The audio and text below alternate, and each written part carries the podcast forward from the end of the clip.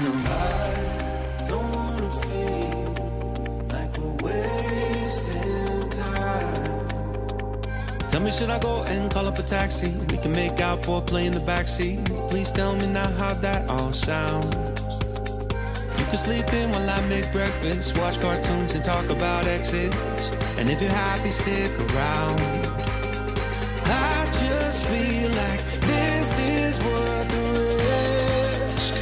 Never felt a fire like this. If I told you I was ready right this minute, do you think that it would turn you on? I just feel like you need to know. If I told you I was ready right this minute, would you just run off and tell someone? I just feel like you need to know. Right here, right now, we're running out of things to talk about.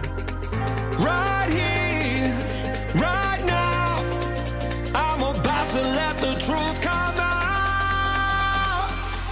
If I told you I was ready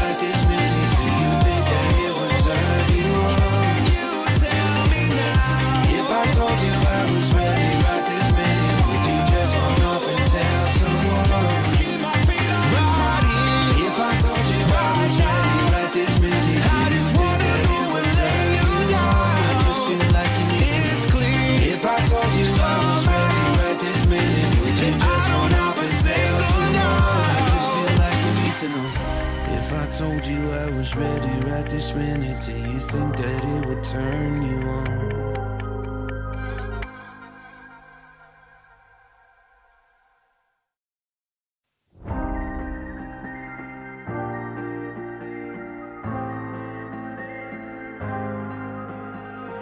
When you put your hand in my jacket, I'm thinking so irrational. You flew me international now. We can spend hours reading the signals, but that's so unoriginal. What if we took this back to my house? Under all these lights, I gotta take a minute, take a minute, take a minute to calm down. But I feel like if I told you I was ready right this minute, do you think that it would turn you on? I just feel like you need to know. If I told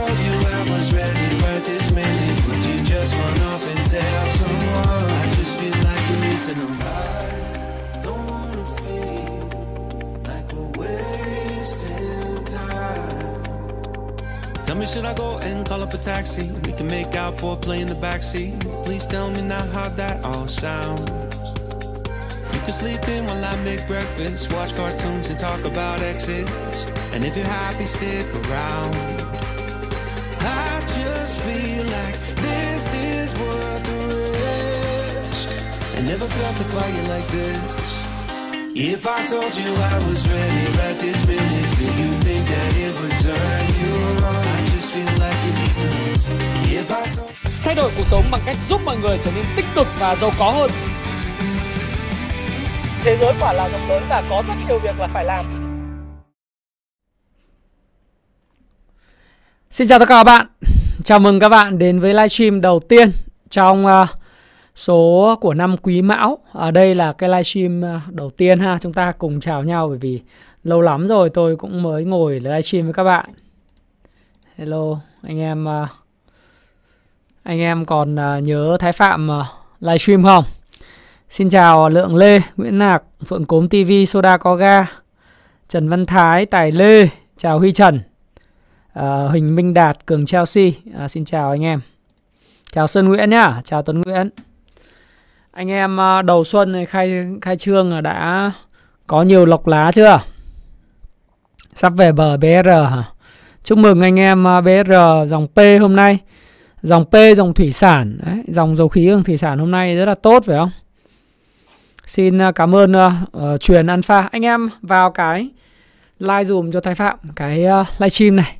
Anh em share các cái live stream của tôi cho những uh, người khác có quan tâm đến cái lĩnh vực đầu tư chứng khoán rồi bất động sản. Thế thì trong cái video ngày hôm nay thì uh, chúng ta sẽ uh, live stream và tôi sẽ chia sẻ với các bạn một vài những cái tâm sự đầu tư của đầu năm. Những câu chuyện liên quan tới đầu tư chứng khoán, bất động sản à, những câu chuyện là lãi suất của ngân hàng thời gian tới liệu có giảm hay không rồi ờ, chúng ta cũng sẽ tìm hiểu xem là có nên cứu bất động sản hay không giống như là cái câu chuyện ở trên báo hiện tại cái pros and cons những cái điểm tích cực và những cái điểm mà à, nếu bất lợi của cái câu chuyện giải cứu bất động sản là gì. Nếu không giải cứu thì như thế nào và nếu giải cứu thì sẽ có cái chuyện gì xảy ra?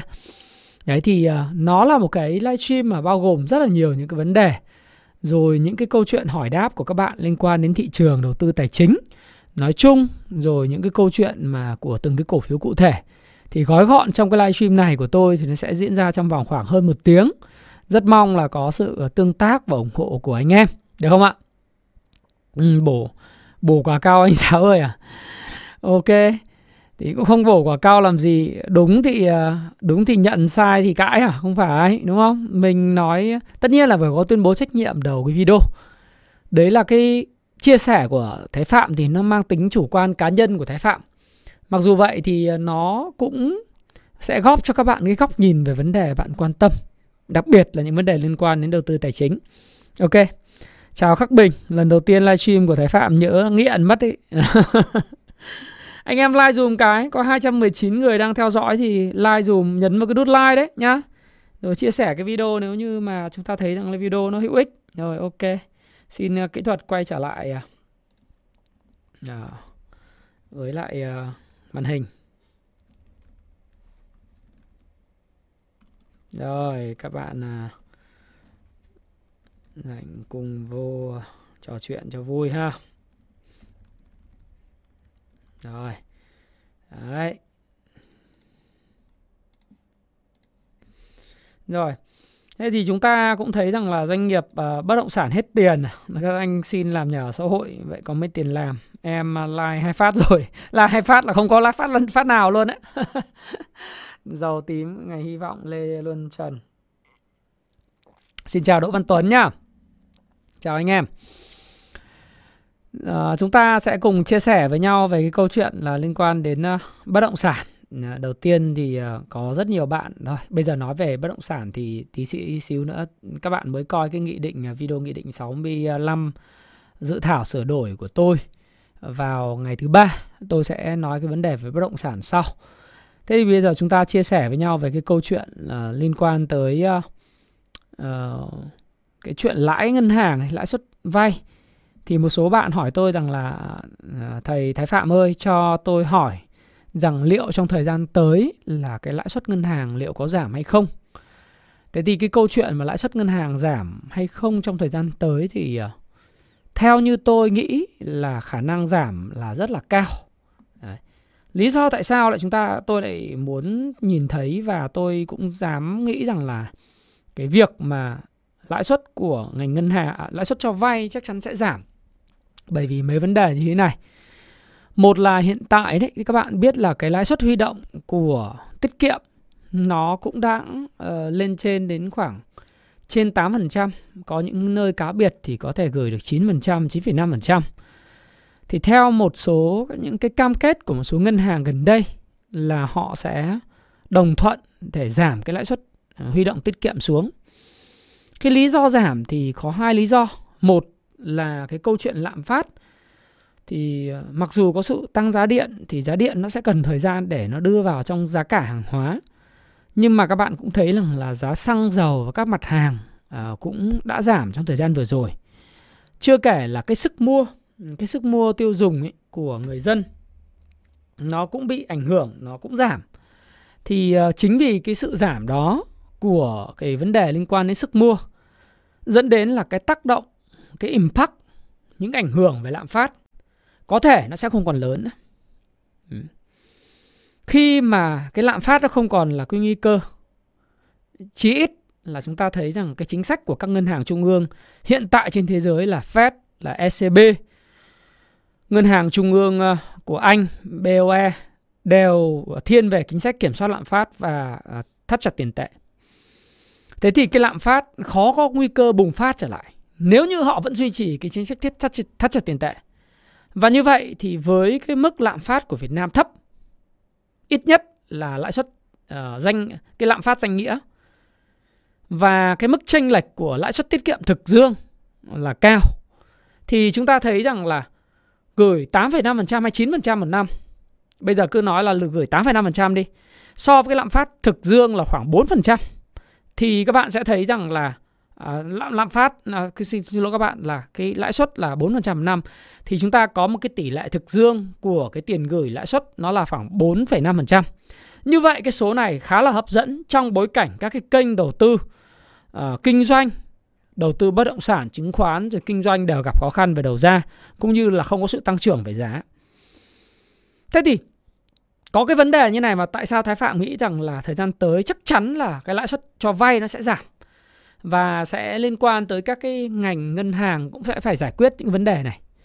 Đó là hiện tại thì theo như cái buổi họp ngày hôm qua à, của ngân hàng nhà nước với lại các cái doanh nghiệp bất động sản thì các bạn cũng thấy rằng là cái thống kê đấy là 21% cái tín dụng hiện nay đang được cho cái ngành bất động sản vay.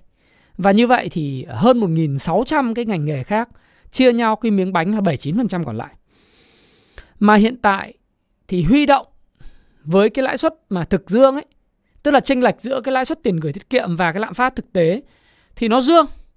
Thì cái huy động mà lãi suất tiết kiệm nó rất là lớn, đặc biệt là ở các ngân hàng quốc doanh người dân đem tiền gửi vào các cái ngân hàng quốc doanh như Vietcombank, BIDV, uh, ờ, Agribank, MBB cực kỳ nhiều. Tại vì bây giờ họ không biết làm gì. Kinh doanh thì gặp khó khăn về đầu ra. Rồi đầu tư chứng khoán thì ờ, các bạn thấy chỉ số nó cứ phập phù. Bất động sản thì tắc nghẽn. Thế thì bây giờ chỉ có cách là gửi tiết kiệm. Mà gửi tiết kiệm thì cái đầu vào của tiết kiệm ấy, tiền của các ngân hàng nhận về quá nhiều. Trong khi cái đầu ra thì lại gặp vấn đề về mặt cho vay. 1 phần 5 theo thống kê chính thức là 1 phần 5 cái số tiền giải ngân tín dụng dành cho lĩnh vực bất động sản.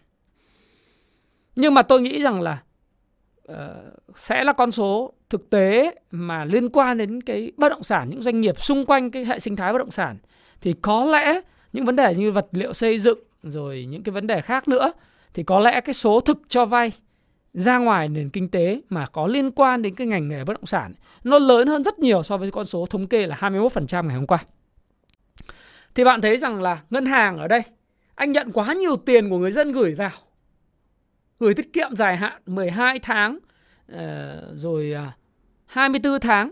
Trong khi cái đầu ra của anh ờ, tắc. Ờ, không vấn không vấn đề không phải là doanh nghiệp không muốn vay. Doanh nghiệp bất động sản bây giờ rất muốn vay để làm dự án, nhưng mà vấn đề là chất lượng. Cái hồ sơ vay hay còn chất lượng tín dụng của họ đang gặp vấn đề. Họ không bán được hàng. Và họ hết tài sản thế chấp hoặc là hết tài sản có đầy đủ giấy tờ pháp lý để thế chấp. Thì họ cũng không vay được. Đấy đúng không? Hoặc là họ cũng không dám quản lý cái dòng tiền của họ thực dương là họ cũng sợ vì vì nó vay mà không trả không có bán được hàng thì trả lãi trả gốc như thế nào họ cũng có nhu cầu vay. Túm lại là cần đấy nhưng không có đủ điều kiện để vay. Còn các doanh nghiệp SME, những doanh nghiệp kinh doanh khác thì thực tế các bạn là bây giờ cũng đang gặp khó khăn rất nhiều về vấn đề đầu ra, kể cả doanh nghiệp xuất khẩu sản xuất những cái mặt hàng tiêu dùng ở trong nước, à, cái sức cầu nó giảm sút rất mạnh. Thì cái nhu cầu vay vốn lưu động mà đặc biệt cái lãi suất cao đấy cũng là một vấn đề trả khở trở ngại. Họ cũng không vay vì lãi suất cao hoặc là vay ừ, họ không có đủ tài sản thế chấp hoặc là Vay rồi không biết làm gì Nó khó cái đầu ra Rồi chưa kể là bây giờ người dân mà mà mua vay bất động sản Vay để mua bất động sản, à, mua nhà Nhưng mà vấn đề là bây giờ cái thất nghiệp, rồi rồi cái mất việc làm, Rồi cái việc làm nó bấp bênh, Cũng khiến cho cái việc người ta vay mua nhà Cũng rẻ chừng đi Đặc biệt người ta phải tính toán cho cái bối cảnh mà lãi suất cho vay cao đấy, Thì cái số tiền trả lãi, trả gốc hàng tháng nó vượt quá cái mức chi trả của một cái gia đình, dẫn đến là cái nhu cầu đối với lại việc vay và tín dụng của ngân hàng trong năm 2023 này ít nhất là 9 tháng đầu năm nó sẽ giảm sút. Kể cả vay tiêu dùng cũng thế, chứ giảm sút. Như vậy thì các bạn thấy rằng rõ ràng là ngân hàng huy động được một lượng tiền rất nhiều từ dân. Đấy. Trên con số định tính chúng ta có thể nhìn đấy. Bởi vì giờ không biết là đưa tiền vào đâu thì gửi tiết kiệm, mua vàng thì cũng không lên.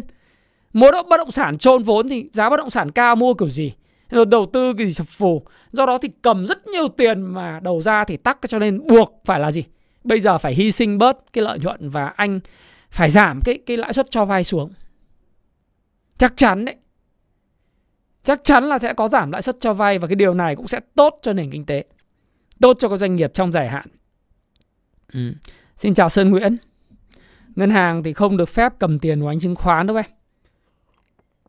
Cái chỉ đạo của ngân hàng nhà nước ngày hôm qua là rất rõ là tiếp tục uh, theo dõi và chỉ đạo rất là sát về cái câu chuyện là đưa nguồn vốn vào cái nơi cần chứ không ờ, đưa vào những lĩnh vực đầu cơ cao phải không? Không cho vay được đấy đấy là một cái vấn đề lớn. Do đó thì các bạn hỏi tôi rằng là có giảm lãi suất cho vay không thì tôi khẳng định với bạn rằng là thời gian tới chắc chắn việc thừa tín dụng và nhất là chỉ tiêu tín dụng năm năm nay mà ngân hàng nhà nước cho phép là mức là 13 14% tùy ngân hàng, có những ngân hàng 18% thì chắc chắn là sẽ có cuộc đua là cho vay lãi suất giá thấp hơn những cái ngân hàng khác tại những cái ngân hàng, đặc biệt là ngân hàng quốc doanh thừa thừa cái nguồn vốn thừa cái nguồn vốn chắc chắn là như thế. Cái sức hấp thu về vốn về tín dụng của các cái doanh nghiệp năm nay sẽ yếu. Một số doanh nghiệp khỏe mạnh thì lại không có nhu cầu vay. Đấy. Ờ, vì vì họ thứ nhất là họ vay lãi suất cao thì trò chẳng vay làm gì. Thứ hai là họ thừa tiền mặt để phải vay. Thế tôi nói thí dụ như là anh em hình dung ờ, có một cái bài báo trên ờ, cà phê ép tôi nhớ là cách đây mấy hôm là nói đặt câu hỏi là tại sao cái ờ, doanh nghiệp đạm Cà Mau cầm 9.000 tỷ nhưng mà vẫn đi vay tôi chả biết là lý do tại sao họ lại phải vay. Trong khi họ có 9.000 tỷ gửi ờ, tiết kiệm đúng không? Thì cái đó cũng là một cái câu hỏi. Còn những cái doanh nghiệp mà cash rich cái mô hình kinh doanh mà có nhiều tiền mặt họ cũng chả cần vay đâu. Đấy. Thì chắc chắn là chắc chắn là sẽ là giảm lãi suất cho vay. À, lãi suất huy động thì tôi nghĩ là không tăng lên đâu. Bạn kiến trúc và xây dựng công tâm house cái lãi suất huy động hiện tại à, chắc chắn là sẽ giảm. Bởi vì cái lãi suất tiết kiệm thực dương của người dân là đang có rồi. Đấy. Cái lạm phát không phải là vấn đề nữa. Bởi vì là cái cái cái sự sụt giảm về sức cầu trên toàn thế giới, trừ trường hợp nhé anh em phải hiểu là trừ trường hợp là cái sự kích thích nới lỏng toàn cầu nó quay trở lại, thì lúc đó lạm phát lại là vấn đề. Còn bây giờ tất cả ngân hàng trung ương đều cho rằng là cần phải thắt chặt tiền tệ để chống lại lạm phát, thì cái việc chống lạm phát của họ có thể dùng ngay chính, tôi dùng cái hình tượng là dùng súng bắn vào chân mình, tức là làm giảm cái sức cầu xuống khi triệt tiêu cầu, thì chắc chắn lạm phát cũng sẽ giảm và như vậy, tôi dám khẳng định với bạn rằng là lãi suất tiết kiệm tại Việt Nam thời gian tới sẽ giảm. Bởi vì không giảm thì dân cứ gửi tiền vào đấy ùn ùn ùn. Họ họ không cho vay được thì cũng rất là dở. Về sức hấp thu. Vì đầu ra không có hoặc là giảm sút. Thế thì chúng ta sẽ thấy rằng là có thể trong thời gian tới sẽ có sự dễ thở hơn đối với các doanh nghiệp. Nhưng trừ những doanh nghiệp nào phải có nội lực, có thị trường thực sự và tìm được cái thị trường ngách có cái sự đặc thù về cái công nghệ đặc thù về sản phẩm và dịch vụ thì những cái doanh nghiệp này à, bắt đầu sẽ có cái cơ hội à, hồi phục trở lại còn những cái doanh nghiệp mà thâm dụng vốn và thâm dụng vốn vay đấy thì chắc chắn sẽ vẫn gặp khó khăn đấy Thực ra thì đối với ngành điện thì tôi cũng không hiểu biết nhiều để mà có thể là đưa ra những cái lời bình luận. Nhưng mà dựa vào cái số liệu mà ngành điện báo cáo như bạn có hỏi thì họ nói họ bị âm cái dòng tiền ờ, do cái chi phí tôi nghĩ là hợp lý thôi. Vì này, cái chi phí đầu vào như giá than nguyên vật liệu đầu vào rồi những cái vấn đề liên quan đến giá khí đầu vào, à, tất cả những nguyên vật liệu nó ta tăng mà trong khi đó giá điện thì không tăng thì họ sẽ bị thua lỗ tất còn tất nhiên cái câu chuyện là điện mà điện gió, điện năng lượng mặt trời hay là thủy điện huy động như thế nào thì đấy là cái câu chuyện mang tính chất chuyên môn. Tôi không có biết nhưng mà tôi nghĩ rằng là nếu mà phụ thuộc vào năng lượng của nhiệt điện, than và khí thì chắc chắn là khi những cái yếu tố đầu vào tăng thì chúng ta phải chấp nhận cái cơ chế thị trường trong việc là cho họ nâng cái giá phù hợp. Tất nhiên đối với là người tiêu dùng như tôi và các bạn thì chúng ta chả vui vẻ gì trong câu chuyện là phải trả cái hóa đơn tiền điện hàng tháng. Nhưng nói một cách công tâm thì chúng ta cũng phải hiểu rằng đây là một nền kinh tế thị trường.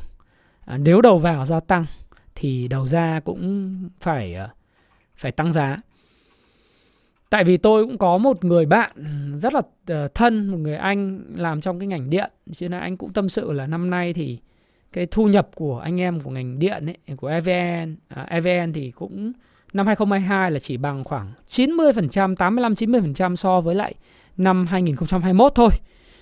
Và, và bên EVN họ cũng phải tiết giảm rất nhiều những cái chi phí. Và cái đấy nói như vậy thì chúng ta không có bênh ờ, uh, EVN nhưng chúng ta cũng phải hiểu rằng là họ cũng rất nỗ lực trong cái câu chuyện là trì hoãn cái cái cái sự tăng giá điện để đỡ ảnh hưởng à, đến các ngành sản xuất khác. Tôi nói thí dụ như thép mà bị nếu mà tăng giá điện thì đối với chúng ta thì chỉ trả thêm khoảng 10%, 14% hóa đơn một tháng. Với những hộ gia đình chi xài khoảng độ tầm 1 triệu đồng thì cũng sẽ mất thêm khoảng độ tầm 100 140 nghìn tất nhiên là à, là cũng là lớn nhưng mà so với lại những cái doanh nghiệp những ngành công nghiệp mà sử dụng điện nhiều đấy thì cái hóa đơn của họ chắc chắn là gia tăng đáng kể. Và bây giờ thì đang cái cầu khó khăn cái cầu bán ra nó khó khăn người ta lại còn phải đem cái giá đầu vào tăng lên để chuyển hóa sang người tiêu dùng thì thì nó lại làm càng càng làm cho cái nhu cầu nó bị tụt giảm. Đấy thì đấy là cái khó khăn đấy, đấy. Thế thì uh, Ờ, chút xíu nữa tôi sẽ trả lời cái câu chuyện về các cái cổ phiếu ngành ngân hàng ờ, và cổ phiếu thủy sản hay cổ phiếu dầu khí, vân vân. Nhưng mà tôi thì tôi lại nghĩ rằng là ờ, chúng ta sẽ thấy rằng là trong thời gian tới, trong những cái bức tranh khó khăn của nền kinh tế thì chúng ta sẽ thấy tín hiệu tích cực đầu tiên. Đấy là sẽ có sự giảm về cái lãi suất cho vay và lãi suất huy động. Đấy là cái điểm tích cực. Tất nhiên là nó còn nhiều khó khăn của nền kinh tế liên quan đến câu chuyện à, giảm không phải là giảm phát mà giảm nhu cầu, giảm sút nhu cầu. Do vấn đề liên quan đến việc làm, do vấn đề liên quan đến thiếu hụt uh, các cái công việc và các cái thu nhập của người dân. Cái hạn chế chi tiêu do tác động của Âu và Mỹ vân vân. Nhưng cái tín hiệu tích cực ờ, là lãi suất vay và và lãi suất huy động tôi khẳng định có thể nói là đây là quan điểm cá nhân tôi mà tôi nghĩ là khá là đúng đấy các bạn tham khảo chúng ta sẽ cùng xem xem sao. Nhưng mà tôi tin rằng là là họ sẽ suy giảm cái lãi suất huy động và giảm lãi suất cho vay bởi vì sẽ thừa tín dụng. Không có chỗ nào hấp thu tín dụng cả. Thế buộc phải giảm. Đấy là cái tín hiệu tích cực đầu tiên đối với nền kinh tế. À, đấy là cái việc đầu tiên tâm sự với các bạn. Rồi chúng ta nói câu chuyện về tiêu cực nhiều khi nhiều quá chúng ta cứ nghĩ đến cái sự khó khăn nhưng mà đối với đối với các doanh nghiệp mà có nền tảng vững vàng và có sự đặc thù khác biệt về sản phẩm dịch vụ thì thời gian tới sẽ dễ thở hơn. Đấy là cái mà tôi nhấn mạnh lại một lần nữa. Cái câu chuyện thứ hai là liên quan đến cái chuyện là nên cứu bất động sản hay không? Thì uh, chúng ta thấy cái thông điệp của ngân hàng nhà nước cũng khá là rõ ràng vào ngày hôm qua. Cái thông cáo báo chí các bạn có thể đọc các bài báo tuy vậy thì ờ, nếu mà chúng ta đứng vai vai trò là người tiêu dùng và người mua các sản phẩm bất động sản, dĩ nhiên là chúng ta mong muốn là các sản phẩm bất động sản có cái giá hợp lý đối với lại ờ, đa phần người dân. Nhưng mà nói là nó luôn luôn có hai mặt. Nếu như chúng ta hả hê về câu chuyện là các doanh nghiệp bất động sản phải chết đi, thì cũng được. Nhưng sự hả hê đó nó, tôi nghĩ là nó sẽ có hại hơn là có lợi. vì lý do thế này này uh, tôi không nói là chúng ta sẽ phải cứu bất động sản nó bỏ tiền để cứu người giàu nhưng quan điểm là cái ngành bất động sản là một trong những ngành cực kỳ quan trọng và uh, trong nền kinh tế Việt Nam và nền kinh tế Trung Quốc cái điều này tôi cũng đã nói khá là nhiều lần rồi.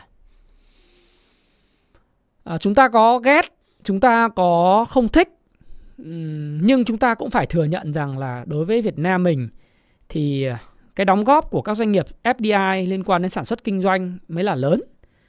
Còn chúng ta mạnh về cái gì? Mạnh về nông lâm thủy hải sản, xuất khẩu những cái nông sản lâm sản, lâm lâm sản và chúng ta gia công các cái hàng hóa điện tử da giày dệt may cho các cái doanh nghiệp FDI tại Việt Nam để xuất khẩu. Còn cái nền kinh tế trong nước thì nó phụ thuộc khá là nhiều và thậm chí là rất rất nhiều vào cái ngành bất ngành nghề bất động sản.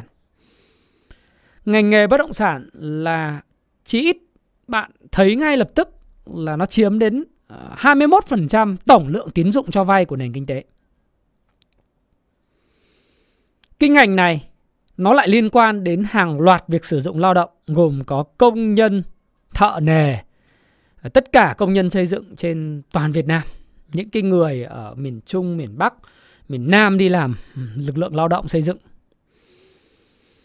Nếu mà bất động sản bị bị đóng băng thì có lẽ là cái công việc của những người thợ cũng bị mất và thu nhập chắc chắn họ của họ bị ảnh hưởng. Nó ảnh hưởng nó ảnh hưởng dây chuyền sang cả những cái tiêu dùng, những cái dịch vụ khác nữa của nền kinh tế. Từ ăn uống, may mặc, học hành, giáo dục. Rồi cái bất động sản ảnh hưởng thì nó cũng ảnh hưởng đến ngành vật liệu xây dựng bao gồm thép, gạch đá, tất cả những thứ hệ sinh thái phục vụ cho nó.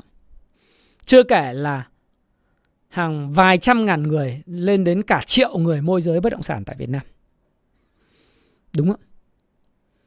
Thế nên là nếu so sánh một cách khá là tương đồng giữa cái vai trò của ngành bất động sản Việt Nam à, và vai trò của ngành bất động sản Trung Quốc trong cái mối tương quan ấy thì chúng ta phải thừa nhận một thực tế đấy là cái đóng góp của cái ngành bất động sản à, trong cái nền kinh tế của Việt Nam hay và Trung Quốc là khá là tương đồng nhau.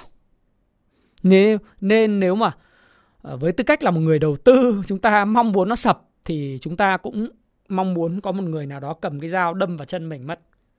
Tất nhiên là như tôi nói tôi muốn khẳng định là không ai muốn có một cái Ờ, nền kinh tế mà giá bất động sản ở quá cao cái giá trị uh, nó ở giá trị quá cao và nó ảnh hưởng đến cái khả năng về về bất ổn xã hội chẳng hạn như là người người ờ, mọi người không mua được nhà. Và cái câu chuyện đấy phải xử lý. Nhưng rõ ràng nó quá quan trọng để mà nói câu chuyện là thực sự các bạn là cái này không phải là bênh nhưng tôi nghĩ là nếu nói là sống chết mặc bay thì thực sự là khó bởi vì nó sẽ để lại những cái vết sẹo và những cái tổn thương rất lớn cho nền kinh tế mà tự bản thân, cái nền kinh tế thị trường nó khó có thể chữa được trong một thời gian ngắn. Đấy. Tức là ừ, tất nhiên là nó phải, nếu mà bất động sản muốn muốn thoát ra khỏi cái tình trạng hiện tại thì nó phải đòi hỏi cái nỗ lực của cả doanh nghiệp trong việc tái cấu trúc lại cái cơ cấu tài chính về cơ cấu sản phẩm tập trung vào cái hiệu quả và cắt bớt cái không hiệu quả. Nhưng nó cũng đòi hỏi cái uh, mong muốn tức là cái về mặt tôi nghĩ là về mặt chính sách thì cũng phải có cái mong muốn để vực dậy nó bởi vì nó quá quan trọng các bạn. Bây giờ mình nói không phải là bênh nhưng mà thực sự là nếu mà bây giờ chẳng hạn tôi là một người luôn luôn mong muốn là cái nhà giá can giá giá nhà nó xuống thấp để cho tất cả mọi người đều mua được nhà hoặc là những cái người tới trẻ, thanh niên họ mua được nhà. Đấy là mong muốn và cái đề mong muốn là chính đáng. Nhưng mong muốn đó không đồng nghĩa với việc là tôi cũng mong muốn thị trường bất động sản sập xuống, sập sập sập. Không, nếu mà làm như vậy thì nó ảnh hưởng và chắc chắn nền kinh tế nó nó sẽ rất là khó khăn. Cho nên tôi nghĩ rằng thay vì mong muốn nó sập thì tôi lại nghĩ mong muốn là nó phát triển bền vững và nó có được cái chính sách hợp lý để mà khơi thông được. Không những là cái vấn đề không phải là nguồn vốn mà tôi nghĩ là khơi thông được cái sức cầu của người dân cái khuyến khích được cái sức cầu của người dân đối với lại cái lĩnh vực này bởi vì nó quá quan trọng nó ảnh hưởng đến nguyên vật liệu sắt thép vật liệu xây dựng đất đá trang trí nội thất đặc biệt là nhân công và việc làm Đấy thì từ đó nó mới lan tỏa sang tiêu dùng, từ đó nó mới lan tỏa sang thực phẩm, nó lan tỏa sang giáo dục, nó lan tỏa sang các lĩnh vực khác được. Và đầu tư công lúc đó nó mới phát huy được tác dụng. Những cái mảnh đất mà đấu giá một cách công khai minh bạch tại những cái vùng mà hạ tầng nó đi qua, xây dựng thành các khu đô thị, vân vân, thì lúc đó nó mới có giá. Và lúc đó ờ, cái cái xã hội, cái cái cái tín dụng nó mới cuộn chảy được. Thì cái sự thịnh vượng đó, nó chắc chắn là nó sẽ lan tỏa. Còn tất nhiên thì tôi cũng đã nói với các bạn trong cái video trước đấy là không một cái quốc gia nào mà người ta thịnh vượng nhờ bất động sản cả họ phải tập trung vào sản xuất kinh doanh. Ờ, và cái sự sản xuất kinh doanh nó sẽ tạo ra cái luồng tiền và từ đó bất động sản nó phát triển với tư cách là một cái hệ quả của một cái đất nước hùng mạnh. Thế nhưng mà đấy là cái dài hạn. Thế còn cái ngắn hạn, chúng ta phải nhìn thấy là nếu chúng ta mong nó sập thì tôi nghĩ là bạn nên bỏ cái tư duy mong nó sập đi. Bởi vì thực sự nó sập nó sẽ tạo ra cái sự thương đau lớn cho nền kinh tế và tôi tin rằng nó là thằng một vết vết thẹo rất lớn. Ờ, đối với tài sản cá nhân của các bạn và rất nhiều người. À, bong bóng căng thì đúng là phải xì và phải xì có cách. Nhưng nếu mà chúng ta mong nó sập thì nói thật là một triệu môi giới ngoài kia mất việc này cơ cấu lại này. À, chưa kể là công nhân này vật liệu xây dựng này. Chúng ta khó đánh giá được hết tất cả tác động của nó lắm và nó sẽ tạo ra sự trì trệ đối với nền kinh tế và và khi một cái nền kinh tế nó nó nó đang xoay bánh như thế này nó lăn bây giờ chúng ta phanh lại đối với lại một cái nền kinh tế có gia tốc uh, có quán tính thì nếu một cú phanh gấp mà nó dừng lại và cái cỗ máy nó ì ạch thì sẽ phải mất rất nhiều thời gian để cái cỗ máy nó lại tiếp tục vận hành chân chu và lúc đó thì có bỏ bao nhiêu vốn bao nhiêu tín dụng vào cũng không kích thích nó lên được thế nên tôi nghĩ rằng là về mặt tư duy thì tôi tin rằng là vẫn phải tìm một cách à, giải cứu trong ngoặc kép. Về mặt chính sách nào đó chắc chắn nếu không cái hệ lụy của nó rất là lớn. Và có rất nhiều bài báo nói là đừng bao giờ đem bất động sản đem nền kinh tế làm con tin nhưng thực tế chúng ta phải thừa nhận một điều đấy là cái mơ ước là không không đem nền kinh tế làm con tin nhưng thực tế nó đã nó khiến cho cả nền kinh tế này là con tin rồi. Với cái mạng lưới sâu rộng, cái network sâu rộng của những ảnh hưởng của nó, đến việc làm của người dân, việc làm của môi giới, các cái ngành nghề sinh thái xung quanh chúng ta ghét nhưng mà chúng ta phải thừa nhận một điều là nó ảnh hưởng quá lớn. Đấy. Đến năm 2021 tôi nhớ là lúc đó tôi có làm một cái video về bất động sản tại Trung Quốc và 2022 tôi cũng làm video về bất động sản tại Trung Quốc. Thì uh, thực sự với các bạn là lúc đó là ngay cả những cái người giới chóc bu của Trung Quốc uh, họ cũng không thừa nhận là họ sẽ phải cứu bất động sản. Họ nói rằng là họ không muốn để cho thị trường tự điều tiết thế nhưng mà cái tác động và hệ lụy của nó lên các cái ngành nghề khác và cái tốc độ tăng trưởng của Trung Quốc nó cũng quá lớn. Mà các bạn biết là Trung Quốc là công xưởng của thế giới về sản xuất rồi đấy. Sản xuất xuất khẩu ấy, người Trung Quốc thì quá giỏi nhưng mà cái tác động của bất động sản nó quá lớn ấy. cuối cùng là đến đầu cuối 2022 đầu 2023 họ cũng phải cứu bất động sản bằng mười mấy cái giải pháp khác nhau cho người mua nhà, cho người thuê nhà, cho chủ đầu tư à, vân vân. Thế tôi nghĩ rằng là cái bài học của Trung Quốc nó cũng là cái bài học mà, bởi vì nó có có sự tương đồng nhất định. Cho nên là hôm nay đầu xuân, thì tôi tin rằng là các bạn mong muốn là tôi đứng lên tôi nói rằng là hãy để bất động sản chết đi, thực ra không phải vậy. Tôi nghĩ rằng là ai mong tôi chả bao giờ muốn nhìn cái chuyện đấy và tôi nghĩ là các bạn cũng vậy thôi. Ờ, chúng ta muốn nó phát triển bền vững, nhưng nó vẫn nó vẫn phải phát triển. Thì kinh tế đất nước ờ, và cái sự thịnh vượng nó mới đi lên được. Bởi vì dù sao thì Việt Nam vẫn là một cái quốc gia mà có cái cái dân số trẻ đấy. Cho nên cái việc phát triển bất động sản nó vẫn là cái sự tất yếu ờ, và đương nhiên. Đấy là cái mà nhìn vào Trung Trung Quốc chúng ta có thể nói như vậy. Cho nên là cứu thế nào? Bây giờ câu chuyện là how. Thì how thì tôi vẫn nghĩ rằng là như hôm trước đã nói với bạn thôi giá nó phải về cái mức mà người dân có thể hấp thu được. Còn nếu mà cứ tập trung vào phân khúc cao cấp và siêu cao cấp chẳng hạn như là 80 triệu với lại trăm triệu một mét vuông nhà chung cư thì, thì chắc chắn là vẫn sẽ chết. Cũng không phải là người giàu khổ quá rồi đâu Hùng Nguyễn bởi vì là thực ra thì những cái người nghèo, nói này thì các bạn có thể chê ờ, nhưng các bạn cứ suy nghĩ mà xem. Thực sự là khi mà người giàu họ có bị làm sao thì họ chỉ bớt giàu đi thôi. Còn cái tác động đối với lại xã hội, đối với người nghèo mới là lớn. Ờ, bởi vì đối với lại nếu mà người giàu họ thì cũng không tiêu xài nhiều những cái lực lượng tiêu xài lớn nhất thì là những cái người trung lưu. Mà người trung lưu thì bị ảnh hưởng bởi cái giá đất giá bất động sản rất là nhiều. Tiền bây giờ bị chôn vào đất mà không khơi thông được, không chảy thì nó thành tiền chết. Và quay ngược lại cái đời sống của người dân trung lưu và người nghèo mới bị ảnh hưởng lớn. Thí dụ như tôi nói một cái thí dụ đơn giản thế này thôi này. Là chẳng hạn như nghề sổ số đấy. Cái ngành mà bán vé số ở khu vực phía nam ấy, thì các bạn thấy rằng là có các cái cô, các cái bác lớn tuổi.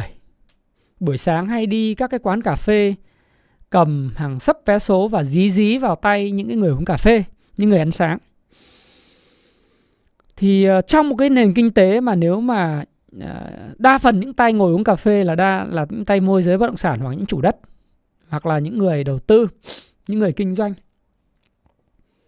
Thì trong trường hợp mà họ làm ăn được, thì họ có thể mua chục tờ, hai chục tờ thậm chí là người ta mua người ta cho lại. Và những người nghèo nhờ thế mà có thu nhập đúng không? Nhưng mà bây giờ những ông đấy cũng móm thì ông không mua nữa. Ông khó chịu ông đuổi đi. Rồi ông chi xài khó đi. Những người đấy người trung lưu thì nó sẽ ảnh hưởng đến người nghèo nhiều. Đấy. giờ mua một tờ. Thế thành thử ra là mình uh, mình phải hiểu như thế để mà mình nói là mình công tâm với lại cái bất động sản chứ mình cũng cũng đừng mong nó chết đi. Tất tất nhiên nó cao giá thì nó phải hạ xuống để cái cầu nó nó gặp cái cung. Nếu mà làm mà cái căn nhà mà cứ, chủ đầu tư mà cứ phang ra tầm 6 7 tỷ như bên quận 7 tôi, lúc nào cũng thấy chủ đầu tư chào 65 với lại 70 triệu một mét vuông. Thì bảo nay sao mà bán được? Mà càng làm thế này thì càng nợ đầm đìa chết. Buộc phải có chính sách là bán chậm bán trả góp. Giống như thời 2014 ấy, lúc đó thì ờ, một loạt những cái hoạt động sáng tạo chẳng hạn như tập đoàn Capland lúc đấy họ bán. Các cái nhà của họ họ bán là chỉ trả trước 30% là nhận nhà sau đó họ cho trả góp dần dần dần dần để tiêu thụ hết số hàng tồn kho của họ. Mà họ bán vẫn được giá cao lúc đấy là 39 40 triệu một mét thì là rất là cao là cao cấp rồi. Thì lúc đó đó đấy là cái sự đột phá. Và tôi nhớ không lầm là những cái doanh nghiệp khác ở Việt Nam cũng áp dụng chiêu thức đó và đẩy hết hàng tồn kho thì lại có vốn để tái đầu tư, có vốn để trả nợ vay và tiếp tục nhắm vào những phân khúc hợp lý hơn. Chứ còn nếu bây giờ cứ đi vào cao cấp siêu cao cấp này nọ thì tôi tin rằng là à, thứ nhất là có ba cái cái đối tượng khách hàng mua đấy. Người đầu cơ thì chắc chắn chả mua đâu. Người đầu tư thì giá đắt này mua gì? Và người có nhu cầu ở thật thì chả với tới được đúng không? Cho nên là cái chuyện cứu là phải có cả à, cái hướng dẫn định hướng của của à, nói chung là các bác và có cả nỗ lực của doanh nghiệp. Nhưng mà cái quan điểm của tôi là anh em đừng mong nó chết. Bởi vì anh em mong nó chết thì nồi cơm của anh em thì cũng tỏi. Đấy. Nói chung là xì từ từ, thì bơm tiếp chứ nổ bọp cái chết cả nút. Đúng rồi, vinh quang nói đúng anh em thấy hợp lý thì like dùm thái phạm nhé à, em à, thúy à, khu đô thị nam a sóc trăng à, mơ ước sở hữu một căn hộ ở phố một căn ở phố mỹ hưng nó không có gì xa xỉ cả. Thầy nghĩ là em hoàn toàn có thể làm được và tập trung vào những cái thị trường mà em đang phục vụ tạo ra giá trị thì thầy nghĩ là chắc chắn là em sẽ làm được thôi.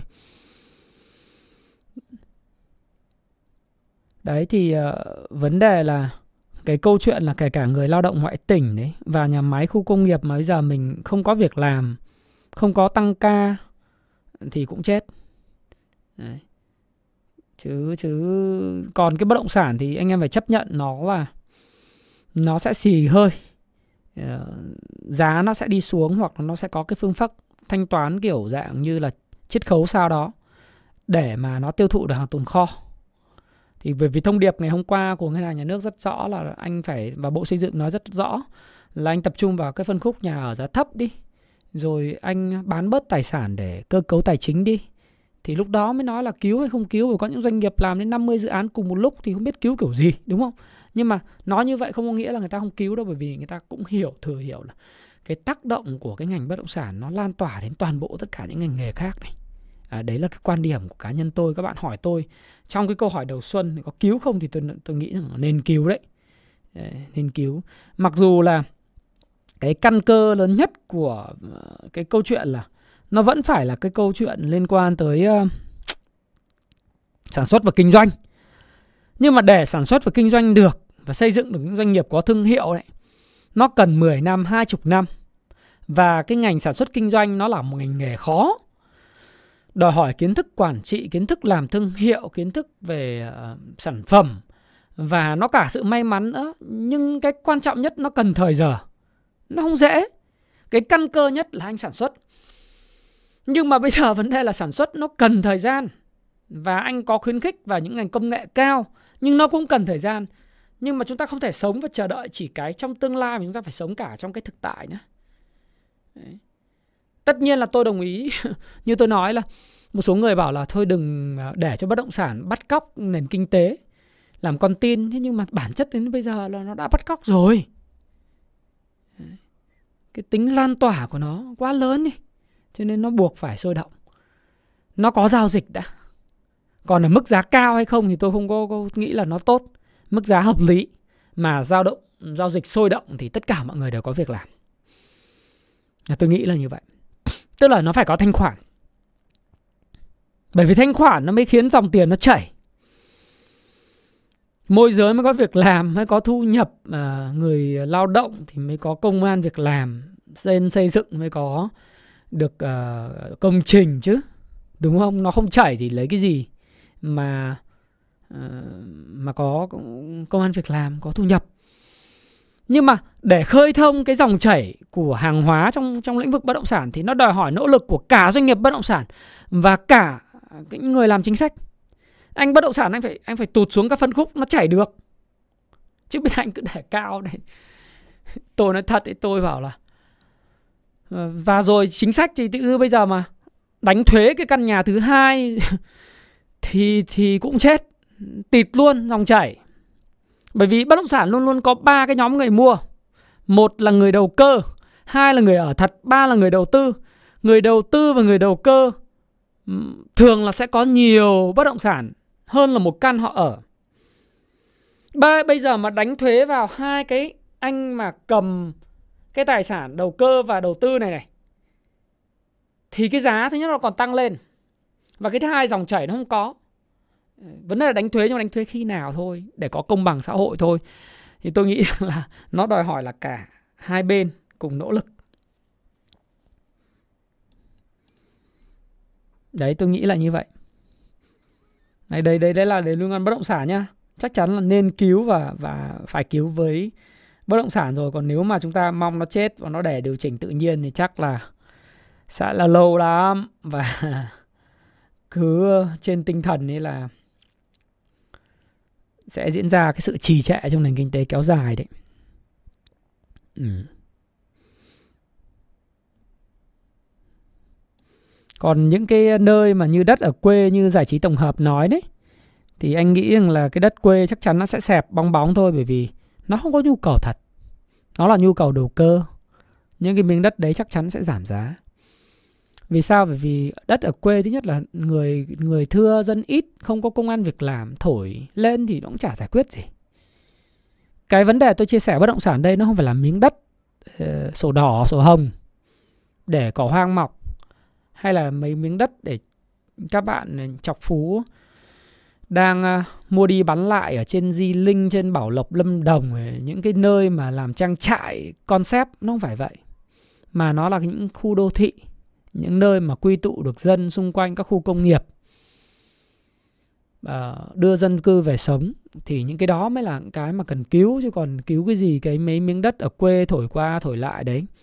Những cái đó thì chắc chắn nó sẽ xẹp thôi bởi vì nó chả tạo ra giá trị gì.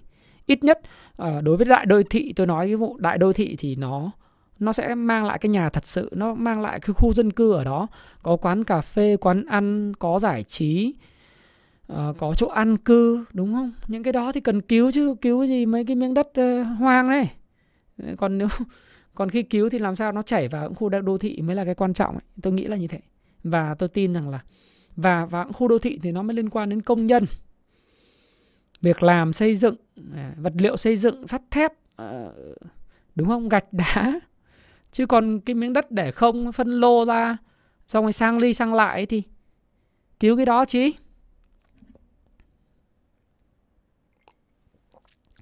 Còn tất nhiên đất ở khu đất ở khu công nghiệp thì đúng là có thể là dân người ta sẽ mua người ta ở người ta lập nghiệp ấy. Nhưng không phải là chỗ nào cũng có đất khu công nghiệp đâu uh, Fanny Trần đúng không? Đấy thì đấy là là đấy anh em ờ, gần một tiếng live live stream rồi 44 phút rồi anh em ờ, live dùng cho Thái Phạm cái nha 1340 người.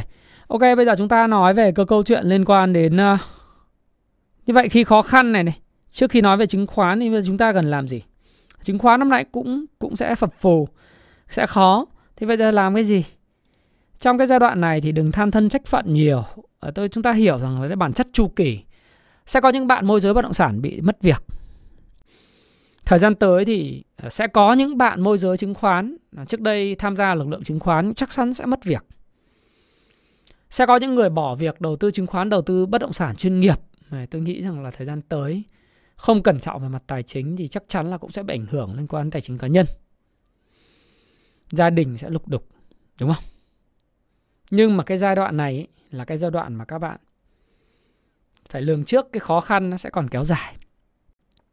Cái thứ hai là tập trung vào cái nội lực tập trung vào cái đầu tư cho cái cái cái bản thân mình bởi vì đầu tư cho cái trí tuệ đầu tư cho cái kiến thức và đúc rút lại những cái kinh nghiệm sai lầm mình trong quá khứ ấy tại sao mình lại ra quyết định mua bán miếng đất này uh, tài sản này hay là mua bán cái cổ phiếu này trong quá khứ?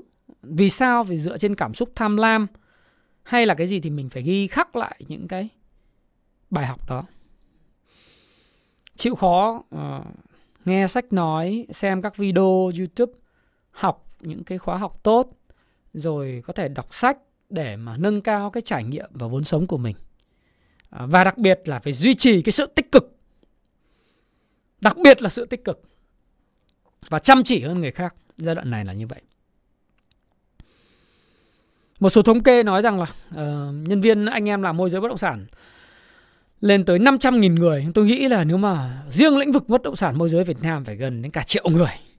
Và việc mất việc là chắc chắn xảy ra. Chứng khoán thời gian tới tôi nghĩ là môi giới cũng rất rất khó tồn tại. Trừ một số anh em có nhóm khách hàng tốt chứ còn những người mà mới gia nhập ngành sau không có cái tích chữ của giai đoạn trước đấy thì sẽ rất dễ nản chí. Nói chứ cò luôn luôn có đất sống, cò mà đi có những người siêu cò người ta không thích đi làm công nhân. Họ không thích đi làm công nhân, họ họ có những cái là một là quen chuyện là làm chấp nối rồi. Hoặc là họ cảm thấy thích. Có cái sở thích làm việc đó thì bạn không thể bắt họ đi làm công nhân ngày làm việc 8 tiếng tăng ca lên 10 tiếng một ngày được. Và họ phải, phải tôn trọng cái cái sở thích của họ. Và chắc chắn là lực lượng đó chắc chắn là bị ảnh hưởng trong 2023 và thậm chí là cái khó khăn nó có thể kéo dài hết 2024 chuyện đấy là là phải lường trước được. Nhưng mà bây giờ thay vì cứ than thân ngồi nói khó thì giờ phải tìm một cái phải ngọ nguậy tìm một cái điều gì đấy. Đầu tiên là mình phải chữa lành cho cái cơ thể của mình. Chữa lành cho cái tâm thức của mình nó phải tích cực đấy. Nhờ cái tư duy tích cực thì mình mới bắt đầu tìm đến cái cơ hội trong cái khó khăn. Và thay vì một cái tâm trạng là mong muốn những người khác cùng xuống bùn đen thì chúng ta phải mong đợi những cái gì tích cực nó sẽ tới thì rồi cái, cái vấn đề của chúng ta sẽ được giải quyết. Đấy là cái điều đầu tiên. Thứ hai là mình sharpen the shore nghĩa là mình uh, mài rũa cái lưỡi cưa của mình gia tăng cái cái cái kỹ năng của mình kỹ năng bán hàng kỹ năng về về siêu cỏ chấp nối. Uh, tự bản thân mình phải có những cái năng lượng tích cực để mình thuyết phục mình đã. Rồi đầu tư xem những kiến thức trước đây mình có bị hủng hỏng hay là bị thủng lỗ chỗ chỗ nào về đầu tư không? Chỗ nào về kinh doanh chỗ nào về về bất động sản không? Để mình coi lại chứ nếu mà mình không học được cái điều gì mà mình đã sai trong quá khứ thì thì chắc chắn là cái thời cơ nó đến một cách từ từ, nó không, nó nó không đến nhanh chóng đâu. Nó khó khăn, nó có thể kéo dài, nhưng thời cơ khi nó đến nó cũng đến rất từ từ. Mình không nắm bắt được. Mà các bạn nên nhớ là đất nước Việt Nam thì chắc chắn sẽ còn phát triển. Và cái chu kỳ nào cũng vậy. Nó có chu kỳ lên, sẽ có chu kỳ điều chỉnh, thậm chí đi xuống. Nhưng rồi nó sẽ bò bò, nó đi lên lại trên một cái nền tảng của một dân số trẻ à, cái lực lượng mà ở cái độ tuổi nó nhu cầu về tất cả mọi thứ như thế này thì cái cơ hội nó nó sẽ đến. Có thể là cái cơ hội đến từ nội lực bên trong hay nó đến từ cái sự hồi phục của nền kinh tế thế giới.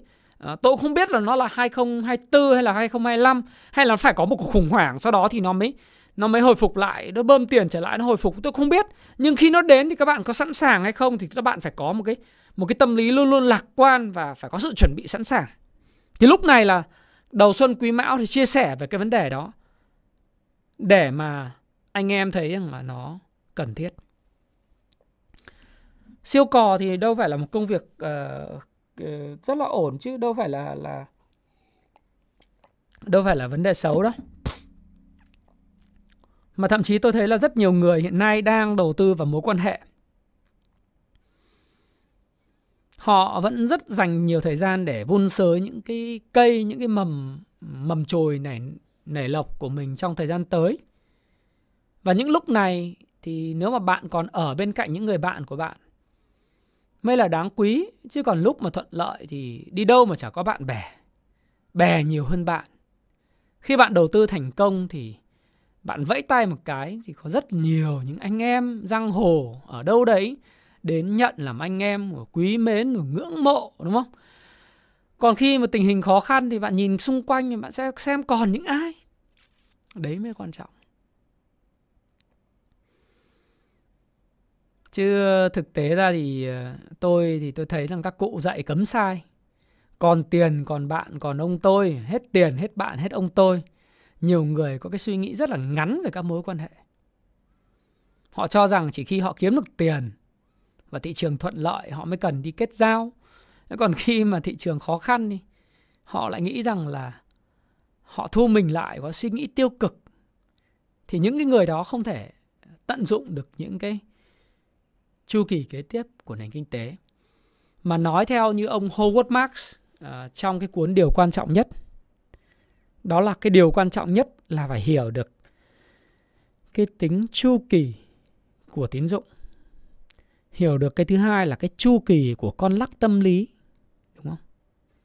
Nếu bạn hiểu được cái chu kỳ của con lắc tâm lý và hiểu được chu kỳ của tín dụng, bạn sẽ thấy bình thản và thậm chí phấn khích trước những cái cơ hội mà cái chu kỳ tín dụng và cái chu kỳ con lắc tâm lý giữa cái tham lam, cái sợ hãi à, do những cái tác động của chu kỳ của tín dụng nó mang lại. Đấy. thì ờ, do anh em thôi đúng không? Anh em mà thấy nó nó cần thiết thì anh em xây dựng quan hệ chứ còn có anh em mà cứ nghĩ nó ngắn thì chắc chắn là chắc chắn nó sẽ mọi tư duy nó sẽ ngắn. Thì đấy là liên quan đến cái câu chuyện là cần làm gì lúc khó khăn này.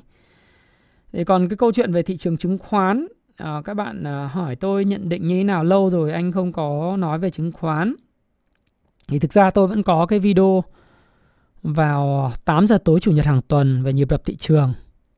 Cho đến thời điểm này thì tôi vẫn nghĩ rằng là thị trường à, hy vọng à, cái quan điểm của tôi hôm trước tôi điểm tin trên cộng đồng Happy Life đầu tư tài chính và thịnh vượng ở ngay phía bên à, nếu các bạn nhìn bên màn hình ấy, nó ở phía bên trái của các bạn hiện nay có 97.000 thành viên ấy. thì hôm thứ năm tôi cũng chia sẻ là à, hôm thứ tư tôi cũng nói là thị trường hiện nay đang có 3 ngày phân phối và cái quan trọng là phiên ngày mai giao dịch nó giữ được cái mốc là 1050 và đừng thủng cái 1050 1040. Thì cái mốc đấy là mốc quan trọng về mặt tâm lý. À, cái chỉ số tham lam của thị trường hiện tại nó là 73, à, ờ, nó cũng đã giảm rất nhiều sau 10 phiên giao dịch gần đây. Và hiện tại thì ờ, nhờ cũng phải chia sẻ thẳng thắn là Ờ, khi mà những cái cổ phiếu nó tăng gấp đôi từ vùng đáy đi lên, thì tôi cũng liên tục cảnh báo trong 3 tuần gần đây là không nên đu bám. Và nó đã điều chỉnh, nó đang điều chỉnh. Thì ờ, đấy là một cái dấu hiệu tích cực ờ, nó cho thấy rằng là thị trường không không quá mức tệ. Ừ, tôi vẫn có duy trì cái quan điểm đấy là 870 và 900 nó là cái vùng đáy dài hạn của thị trường uh, trong điều kiện thế giới không có một cuộc khủng hoảng kinh tế không có một vụ phá sản nào đó giống như Lehman Brothers thì cái mốc này sẽ là cái vùng mà tôi nghĩ là đáy dài hạn của thị trường. Về nền kinh tế thực, các doanh nghiệp chắc chắn là cái quý 1 này sẽ gặp nhiều cái khó khăn liên quan đến báo cáo kết quả kinh doanh. Sẽ tiếp tục sụt giảm so với cùng kỳ kể về mặt bán lẻ thương mại, sản xuất kinh doanh, thép rồi kể cả ngân hàng vân vân, chứng khoán. Nhưng đó cũng là sự kỳ vọng đi trước và thị trường cũng đã đang discount chiết khấu cho những câu chuyện đó. Những cái kỳ vọng của nhóm đầu tư công thì nó đã thúc đẩy cái cổ phiếu từ đầu đầu tư công nó tăng 80% đến 100% kể từ vùng đáy rồi. Và những cái bong bóng về về các cổ phiếu đầu tư công thì nó cũng đang xì hơi. Đúng không? Nó đang có những cái sự điều chỉnh. Tại vì cái ngưỡng mà kháng cự ở thời điểm hiện tại nó còn quá là lớn và nó phải đòi hỏi hấp thu một cái lượng cung rất là lớn trước khi nó có thể có cái sự mà tăng giá trở lại. Thì cái này thì cái mà anh em cũng phải lưu ý. Nhưng mà nếu trong trường hợp mà thị trường giữ vững được cái mốc là 1040 điểm, 1050 1040 điểm và không có những ngày phân phối số 4 số 5 và tệ hơn là phân phối số 6 bán bằng mọi giá thì tôi tin rằng là thị trường sẽ có những cái sự điều chỉnh một cách tích cực.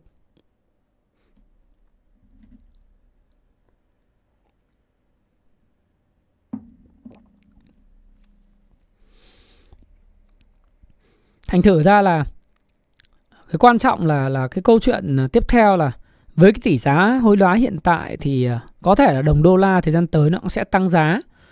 À, nhưng coi như cái tỷ giá của mình đến thời điểm này nó cũng khá là ổn định, xoay quanh mốc 23.600 nó có thể sẽ bị mất giá chút đỉnh cùng với đà tăng của cái đô la index chúng ta cũng không thể dự báo được nhiều nhưng ít nhất trong cái cái ngắn hạn thì tôi view là nếu không thủng cái ngưỡng 1040 và có những ngày phân phối số 4, số 5, số 6 liên tiếp thì thị trường vẫn ổn.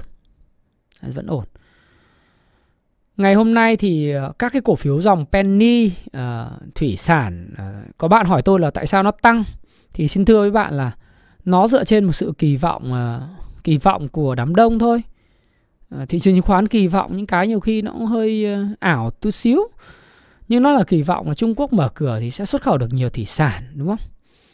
Rồi ờ, cái câu chuyện nó cũng tương tự như là uh, Trung Quốc mở cửa thì hàng không cất cánh cho nên cổ phiếu HVN trước đây nó nó nó tăng giá xong bây giờ nó lại giảm kiểu vậy nó cũng chưa có cái gì thực sự là proven về thí dụ như lúc mà kỳ vọng vào uh, trước cái thời điểm mà tháng uh, HVN là tăng mạnh nhất là bắt đầu từ giai đoạn mà cuối tháng 11 đầu tháng 12 khi mà kỳ vọng Trung Quốc mở cửa đấy. Thì nó tăng từ ngày 29 tháng 11 này nó tăng đến hết à, 19 tháng 12 sau đó có giai đoạn đi ngang. Thì lúc này nó bắt đầu mới cái có cái câu chuyện là uh, hủy niêm yết xuống upcom rồi này kia. Thì cái đó mới là cái mà thực tế. Thế còn cái kỳ vọng là Trung Quốc mở cửa vân vân vân vân thì đó là cái mà người ta đã và đang kỳ vọng rồi thì cái thủy sản nó cũng thế. Hay cái dầu khí của hôm nay thì nó, tức là nó nén, nó tích lũy ở cái cái vùng giá đi ngang với lại cái khối lượng giao dịch thấp thì nó nén. Hôm nay có một cái cây, thực ra thì nó là breakout thì cũng chưa chưa hẳn là breakout nhưng mà nó là một cái cây cho tín hiệu cũng tốt. Có nhiều người thì dùng VSA thì người ta cũng mua vào hôm nay. Nhưng mà chuyện mà đu lên mua trần thì thì tôi cũng không biết là nó có đúng, nó đúng đắn hay không bởi vì tôi thì tôi sẽ không tham gia đu trần những cái cổ phiếu mà ngày hôm nay hoặc tăng quá nhiều. Nhất là trong bối cảnh thị trường chung thì có thể nói rằng là nó có thể vẫn chưa điều chỉnh xong. Nhìn vào chỉ số VN30 đấy thì tôi tin rằng là cái chỉ số VN30 có thể sẽ tạo đáy trước chỉ số VN Index. Và cái vùng hỗ trợ của VN30 nó có thể nằm ở ngay cái ngưỡng mà nếu mà nó giữ được 1000 à, nó giữ được 1000 36 à, điểm thì sẽ rất là tốt. Đúng không? Còn trong trường hợp tệ nó về lại 908 990 điểm thì thì cái này là một trường hợp mà cũng có thể xảy ra với những ngày phân phối liên tiếp và khối lượng tăng cao nhưng mà tôi tin rằng VN30 à, có khả năng sẽ tạo đáy trước VN Index. Nếu mà VN30 tạo đáy trước thì nó sẽ có cái hỗ trợ cho index à, trong thời gian tới bởi vì thực ra nếu mà nói index hồi phục thì nó cũng chưa hồi phục mạnh. Bởi vì cái kháng cự trước đây của index là 1000 1001. À, sau này thì VN Index có lúc thời điểm là vượt lên 1120 thì lập tức ở cái vùng à, kháng cự đó, nó bị bán ngược trở lại là một cái nhịp pullback thì nhịp pullback này, theo tôi ấy nhá, nó sẽ là healthy, lành mạnh nếu nó giữ được Ờ, cái uh, 1040 uh, và cái mức này nó giữ được trong vòng 3 tuần tới. Nó không thủng 1040 thì nó sẽ là một cái cấu trúc đi lên bền vững. Nó có thể là sẽ cứ đi trong một biên độ hẹp nhưng mà tuyệt đối là không nên thủng 1040 1050 mà nó cứ giữ vững như vậy trong 3 tuần tới. Thì cái cấu trúc này của VN Index là một cấu trúc bền vững và cấu trúc bền vững này có thể sẽ mang lại những trái ngọt trong cái quý 1 này trong cái mùa đại hội cổ đông thời gian tới dành cho tất cả các anh em. Đấy là cái kỳ vọng. Bởi vì uh, dù sao thì cái phân tích này này cũng chia sẻ với anh em là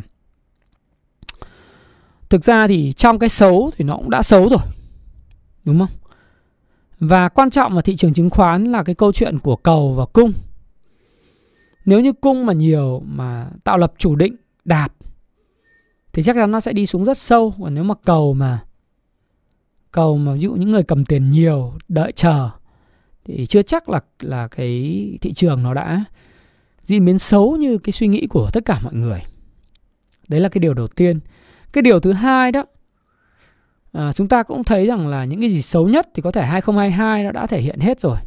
Còn kinh tế thực thì có thể nó sẽ xấu đến hết quý 3 năm 2023. Nhưng thị trường chứng khoán thì nó lại không như vậy. Vì kinh doanh hiện nay gặp khó, bất động sản gặp khó. Thì bây giờ còn cái kênh nào để kiếm tiền? Nếu mà anh gửi tiết kiệm mà thời gian tới lãi suất tiết kiệm nó giảm xuống thì còn kênh nào kiếm tiền ngoài cái kênh chứng khoán có thể nhanh hơn thì đấy cũng là một cái mà tôi tin rằng là nó cũng có có cơ hội bởi vì thị trường chứng khoán thì nhiều khi nó cũng chưa phải là cái nền kinh tế thực nhiều khi các bạn cứ phải nghĩ là cái chỉ số nó tốt hẳn rồi thì cái chứng khoán nó mới lên nhưng mà thực tế là nhiều khi chưa tốt và chỉ là cái kỳ vọng không thôi thị trường nó lên rồi.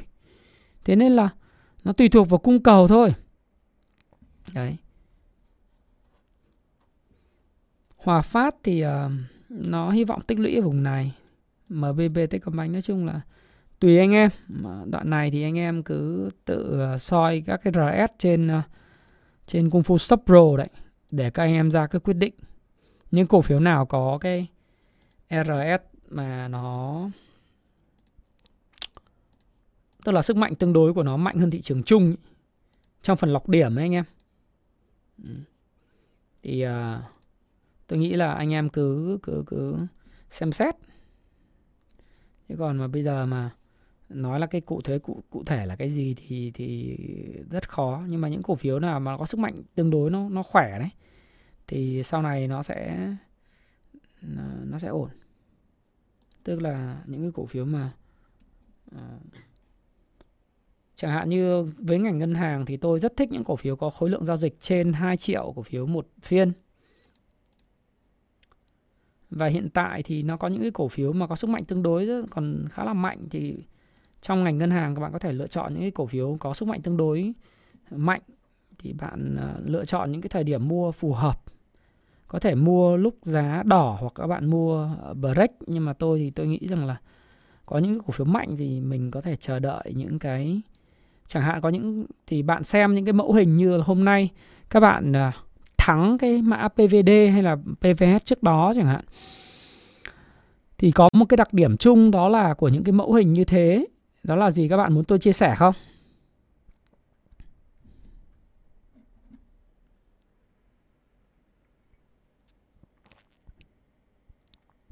Anh em có muốn tôi chia sẻ cái cái cái mẫu hình mà mà anh em có thể tích lũy cái cổ phiếu mà có cái sức mạnh giá tương đối tốt không ok Đấy, đặc biệt là một số anh em sử dụng cái phần mềm Kung Fu Stock Pro đấy thì tôi cũng muốn chia sẻ anh em như thế này. Đầu tiên chúng ta lựa chọn những cái cổ phiếu có sức mạnh à, tương đối uh, khỏe so với thị trường chung. Cái thứ hai là cái đặc điểm của tại sao hôm nay có cái cổ phiếu PVD PVS nó nó tăng mạnh rồi BR tăng mạnh. Thì đặc tính của những cái cổ phiếu mà có RS mạnh và có cái kỳ vọng đấy đó là khi mà nó tạo những cái nền giá tức là nó giảm nó tăng mạnh cho nó nó nó pullback lại nó giảm. Nhưng cái cái giá nó biến động không có nhiều. Tức là những cái nến của nó là những cái nến uh, tại vì nến nhật thì các bạn đọc cái cuốn nến nhật thì nó sẽ có là bốn um, cái giá trị chính đúng không? Uh, giá mở cửa giá đóng cửa uh, giá mở cửa giá đóng cửa giá cao nhất và giá thấp nhất và cái thân nến màu màu xanh hay là là màu đỏ đúng không? Thế thì các bạn để ý là khi với những cái cổ phiếu mạnh cái này cái tips cái bí mật thôi. Ừ. Cái bí mật là các bạn để ý là những cái cổ phiếu mạnh và có cái kỳ vọng ấy thì khi nó điều chỉnh nó sẽ nó tăng giá xong nó sẽ điều chỉnh nhưng mà cái Ờ, bạn thấy 3 phiên, 4 phiên liên tiếp nó sẽ có những cây nến uh, có cái điểm mở cửa và đóng cửa rất là sát nhau không tăng nhiều giảm chút chút tăng chút chút và khối lượng nó cạn kiệt. Tức là nó thể hiện rằng là cái bên mua và bên bán không bên bán thì không muốn bán vì kỳ vọng về cổ phiếu bên mua thì cũng không không muốn mua mạnh là vì sợ vì đợi cái cổ phiếu đấy nó nó giảm xuống sâu hơn. Thế thì ở đây nó là một cái sự lưỡng lự giữa cung và cầu. Nó nói rằng là cung và cầu thì không ai thắng ai. Nhưng mà khi mà một cổ phiếu mà tăng mạnh sau đó điều chỉnh uh, không phá vỡ những cái ngưỡng quan trọng ấy thì nó có những cái cây nến thân nó rất là ngắn và cái khối lượng điều chỉnh tích lũy rất là tích cực là cái khối lượng rất là thấp thì các bạn có thể chờ đợi đến ngày thứ tư thứ năm bạn có thể mua thử nghiệm cho những cái vị trí uh, vị trí đó với lại uh, ví dụ như bạn muốn mua 1.000 cổ phiếu, thì bạn có thể là ngày thứ tư, thứ năm bạn có thể mua hai ba trăm, bạn có thể mua 50% cái số lượng cổ phiếu mà bạn định mua tích trữ đấy. Trong cái ngày mà trước khi nó có những cái phiên bùng nổ như ngày hôm nay đối với ngành dầu khí, thì ngày hôm nay với những bạn mà thấy bùng nổ về khối lượng cái thì bạn có thể mua lại, mua thêm 50% cái khối lượng còn lại. Thì bạn đã có sẵn cái cái cái số mà 300 cổ phiếu trong tài khoản rồi, bởi vì bạn đã mua trước đó là phiên T2 rồi và bạn đã mua ở giá tương đối thấp thì hôm nay bạn đu lên cao thì bạn không sợ bởi vì bạn trong trường hợp xấu bạn xảy ra thì bạn có thể bán uh, ngay lập tức cái cái cái vị thế mà bạn đã mua trước đó đúng không? Và và và bạn có lời ngay. Thì đấy là cái mà các bạn có thể để ý đối với ngành à, chứng khoán ngành ngân hàng ngành thép những cái ngành xương sống của của index ấy, mà tôi thấy rằng là vn index nó cái VN30 nó đã, có lẽ nó sẽ đều điều chỉnh trước và nó tạo đáy trước. Thì thì những cái cổ phiếu như thế à, mình đợi nó có sự tích lũy một cách tích cực về khối lượng, về giá như thế, thì bạn đã, sẽ có thể giải ngân giải ngân trước đi một chút. Và đầu tư công vân vân. VIB có phải là cổ phiếu mạnh trong ngành ngân hàng đến thời điểm này hả? Ờ, uh, VIB à, là cổ phiếu đứng top 4 uh, à, mạnh thứ tư trong ngành ngân hàng tại thời điểm hiện tại. Mạnh nhất không phải là nó, um, nó chỉ là đứng thứ tư thôi. Uh, Hùng bằng uh, nói đúng đấy, đây là cái tip và cái tricks cho anh em. Anh em cứ nghiên cứu cái cổ phiếu ngành dầu khí thì các anh em sẽ thấy rằng là đó là cái pattern, pattern ngắn hạn chung để anh em có thể giải ngân và có cái lợi thế rất là ngắn đối với cổ phiếu mạnh. Đấy. HHV hả? Nó là xây dựng đúng không? Nó là đầu tư xây dựng à? Hay là cái gì? Đây, uh...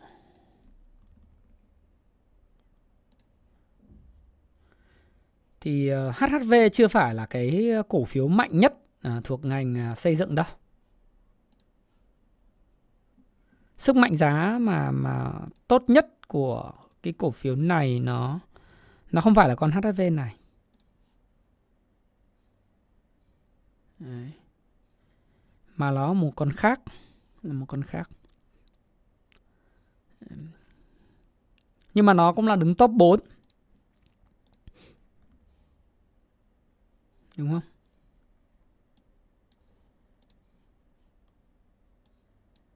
top 4 thôi. À, ok. Nó nó vẫn trên VCG đấy. Nó vẫn trên VCG đúng không?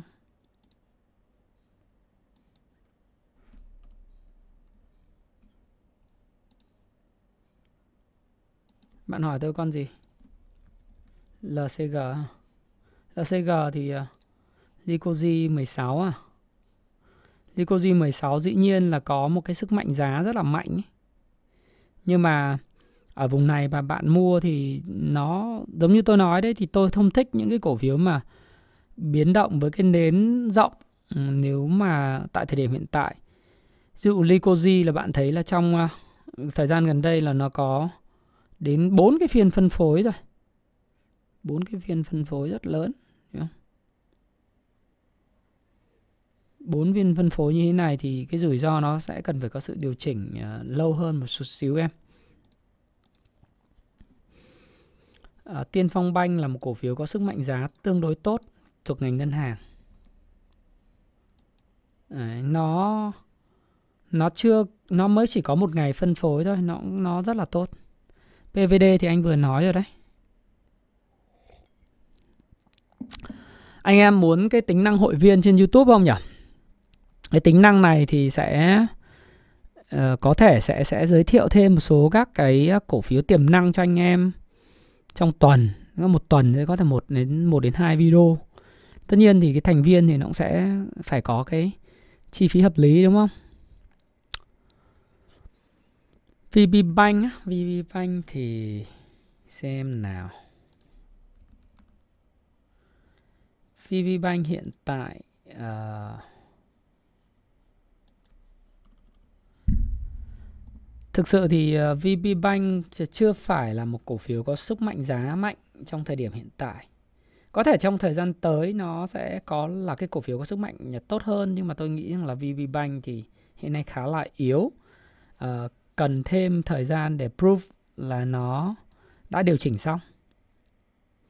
Những người ờ, tôi thì không thuộc trường phái mua rẻ.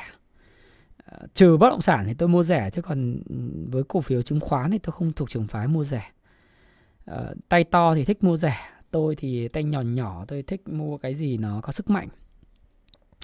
Cảm ơn ờ, trang thanh thúy với đặng phương ờ, đã gửi sticker ủng hộ ông giáo thái phạm nhé. Thực sự đạm cà mau thì nó là thuộc ngành phân bón, đúng không?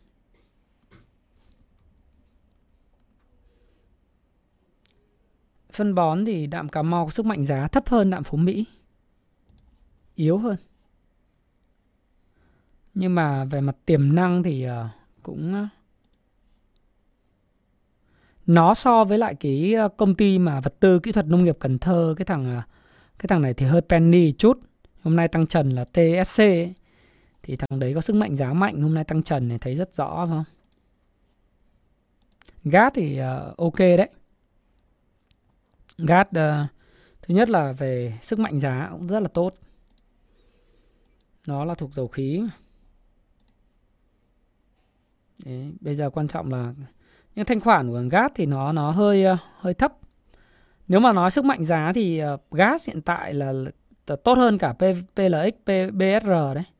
Nó chỉ thua mỗi uh, PXS và thua mỗi uh, PVD, PXS thôi. Tức là trong ờ, khoảng 20 phiên gần đây thì chúng ta thấy rằng là cái sự thể hiện thể hiện cái sức mạnh giá của gas là là khá là tốt. Ờ, tôi thích những cổ phiếu mà có nền tảng FA tốt cộng với sức mạnh giá tốt thì nó sẽ mang lại cái hiệu quả đầu tư uh, tốt hơn trong ngắn hạn cũng như trong dài hạn. Đấy là phương pháp của tôi. Còn anh em muốn biết sức mạnh giá là gì và tại sao lại nên uh, hiểu về sức mạnh giá thì anh em đọc cái cuốn thứ nhất là cuốn làm giàu từ chứng khoán ấy, cuốn màu xanh uh, xanh xanh này này với cuốn uh, CanSlim và 18.000%. Rồi thêm đến Nhật nữa thì sẽ hiểu cái điều mà tôi nói. Sức mạnh tương đối về giá. Ừ. Chào Vũ Xuân Thọ. STB thì đang có những sự điều chỉnh đấy. À, đặc biệt là à, STB thì có những sự điều chỉnh và sự điều chỉnh này là hợp lý. Có thể nó sẽ chưa kết thúc quá trình điều chỉnh đâu bởi vì là STB là có 4 ngày phân phối trong thời gian gần nhất. Nó cũng giống như Lycozin thì nó phải có những cái ngày phân phối để mà rũ bỏ tất cả những người đu bám nó đi để về cái vùng nó tích lũy lại. Thì ờ, thì chưa điều chỉnh xong đâu em. Cá nhân anh thì anh nghĩ là STB là cổ phiếu tốt nhưng mà tốt không đồng nghĩa là nó tăng giá. Bởi vì những cái gì tốt nó đã thể hiện từ từ cái ngày uh, giữa tháng 11 đến giờ nó tăng gấp đôi từ giá 15 lên 28, 14 lên 28 thì chắc chắn là nó phải có sự điều chỉnh chứ làm gì có cái gì tăng giá trong vòng 10 tuần mà tăng gấp đôi mà không có điều chỉnh. Ở cái chuyện recommend thì phải có cái tuyên bố trách nhiệm thứ hai là nó có thể là sẽ nằm trong cái group của Kung Fu Clan hoặc là anh em mà có hội viên ấy thì mình sẽ làm bởi vì mọi người hiểu được cái phương pháp của mình. Chứ bây giờ nói về public như thế này thì có những người amateur chưa biết cái gì về chứng khoán, người ta mua theo.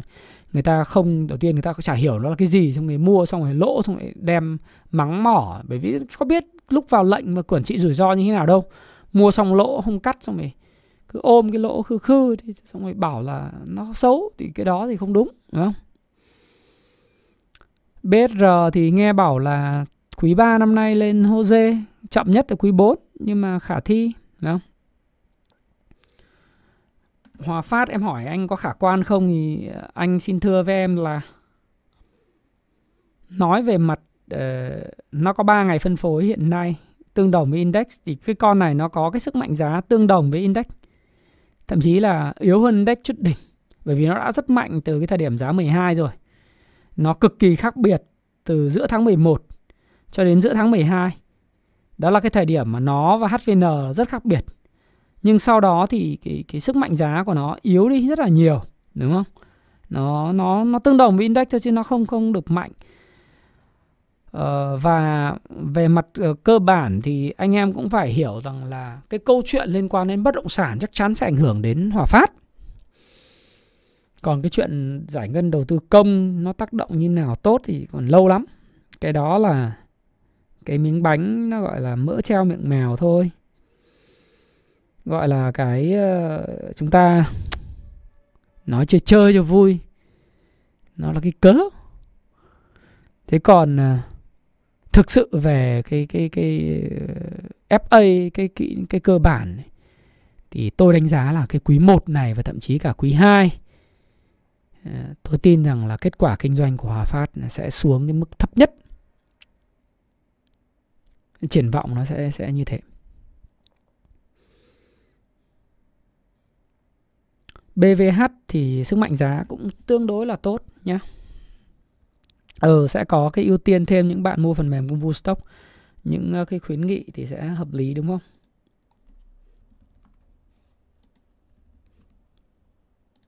Thì cái đấy sẽ, mình sẽ làm trên cái phần mềm Happy Station hơn là cái YouTube này. Vì lúc đó thì nó sẽ có code để kích hoạt. Thì cái sức mạnh giá của của BVH thì uh, trong ngắn hạn đang cải thiện rất là tốt. Đấy, đấy là cái mà chúng ta thấy. Gas thì tôi nói rồi. MIG Mix thì trong ngắn hạn hơi kém. KSB thì nó tương tự như um, trong trong trung hạn thì con này tốt, nhưng mà trong cái ngắn hạn thì nó đang có sự điều chỉnh đấy. Bởi vì nó thuộc dòng đầu tư công giống như là HHV là CG nó là leader của cái ngành đầu tư công trong giai đoạn trước đấy. Cũng giống như STB vậy, nó là lead thì bây giờ nó cần phải thời gian để mà hấp thu những cái lượng cắt lỗ và chốt lời của những người đầu tư nó ngay từ thời gian đầu. Thì cái đấy là cái mà các bạn phải tôn trọng cái sự vận động tự nhiên của một cái cổ phiếu. Ờ, Tuấn Hưng tóc đẹp tên Sơn, Sơn Tây MWG thì anh Thái thấy rằng là cổ phiếu này ờ, nó có lẽ là hy vọng là không thủng cái mốc là 40 43 ờ, nếu mà thủng 42 thì nó sẽ phải retest lại. Um, nếu nói về triển vọng của kinh doanh của MWG thì anh Thái sẽ không tích lũy cổ phiếu MWG giai đoạn hiện tại vì những cái vấn đề liên quan tới kinh doanh của nó nó phụ thuộc vào cái sức chi tiêu của nền kinh tế và người dân. Đấy người dân khu công nghiệp bách hóa xanh rồi điện thoại rồi các thứ ấy, nó sẽ bị ảnh hưởng. Trong khoảng từ giờ đến quý 3 năm 2023 thì cái chi tiêu nó cũng sẽ hạn chế và cái tăng trưởng của chuỗi bách hóa xanh hay là uh, cái cái thế giới di động điện máy xanh nó cũng sẽ sẽ thụt lùi. Cái đấy là mình nhìn trước. Còn nói về thế giới di động MWG thì nó là một cổ phiếu rất tốt tốt về FA đúng không? À, trong triển vọng thì ừ, có thể ngắn hạn chưa được nhưng ờ, nó có ban lãnh đạo cũng linh hoạt ứng biến có thương hiệu mạnh.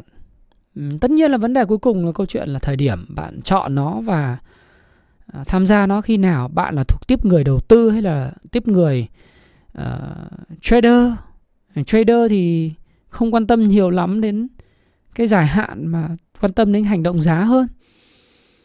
Cái thời điểm nào quan trọng lắm. Nên là thời điểm này thì anh không tham gia. FRT anh không tham gia. Mặc cho những cái PA uh, này kia nhưng mà anh thì anh tin rằng là ngành bán lẻ năm nay ít nhất thì nó cũng sẽ đấy. Đây là cái câu chuyện mà chúng ta phải quay lại. Chúng ta nói về bất động sản. Cái bất động sản nó mà ảnh hưởng ấy, nó cộng hưởng với cái việc mà việc làm hiện nay ở các khu công nghiệp xuất khẩu các thứ bị ảnh hưởng.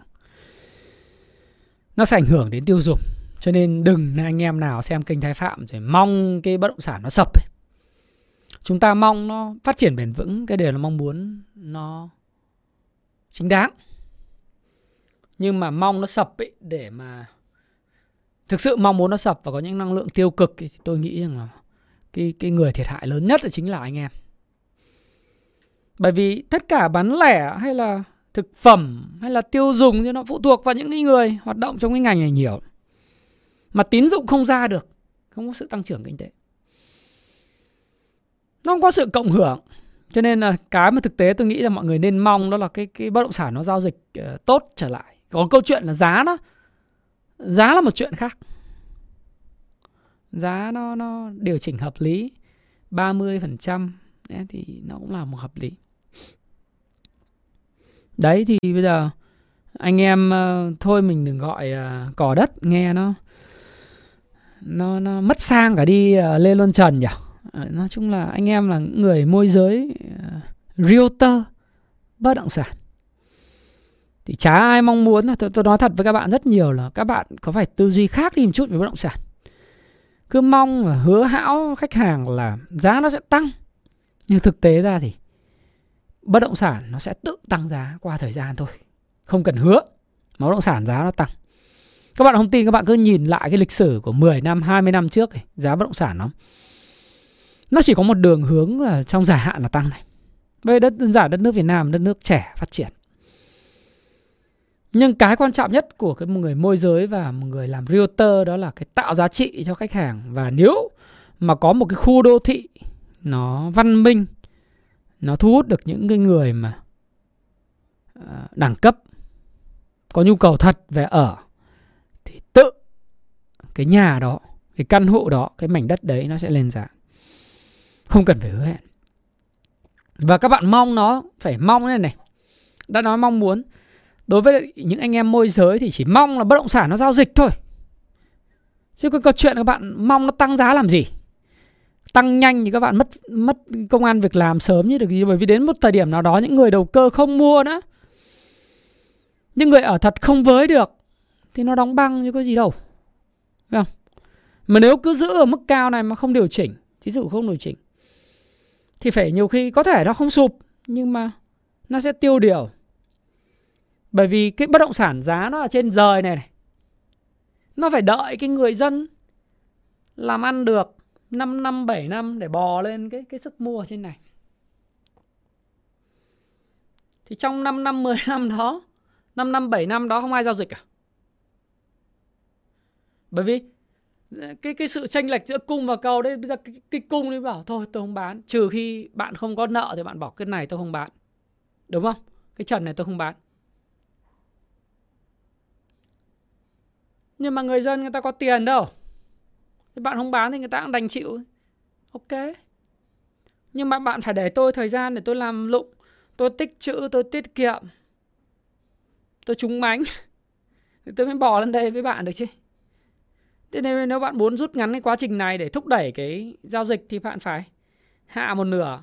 Ông thò chai rượu vào thò nắm sôi tôi dướn lên tí, ông hạ xuống một tí, thế anh em mình gặp nhau. Đúng không? Chứ bây giờ bạn cứ để nó treo leo. Thì bạn là người thiệt đầu tiên.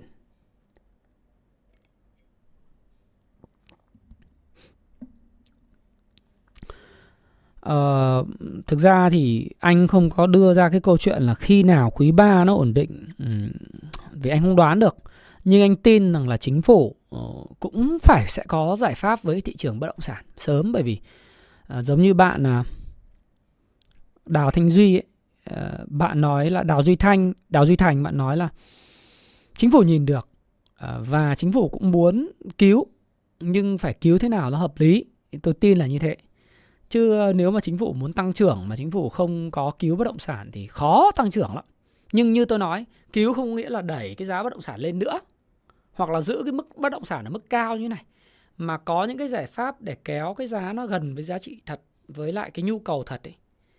Tức là giống như Trung Quốc là họ có những cái giải pháp kể cho người thuê này, cho người lao động à, thu nhập thấp này, cho người à, mua nhà này cho chủ đầu tư thì họ mang cái cung và cầu nó sáp lại gần nhau.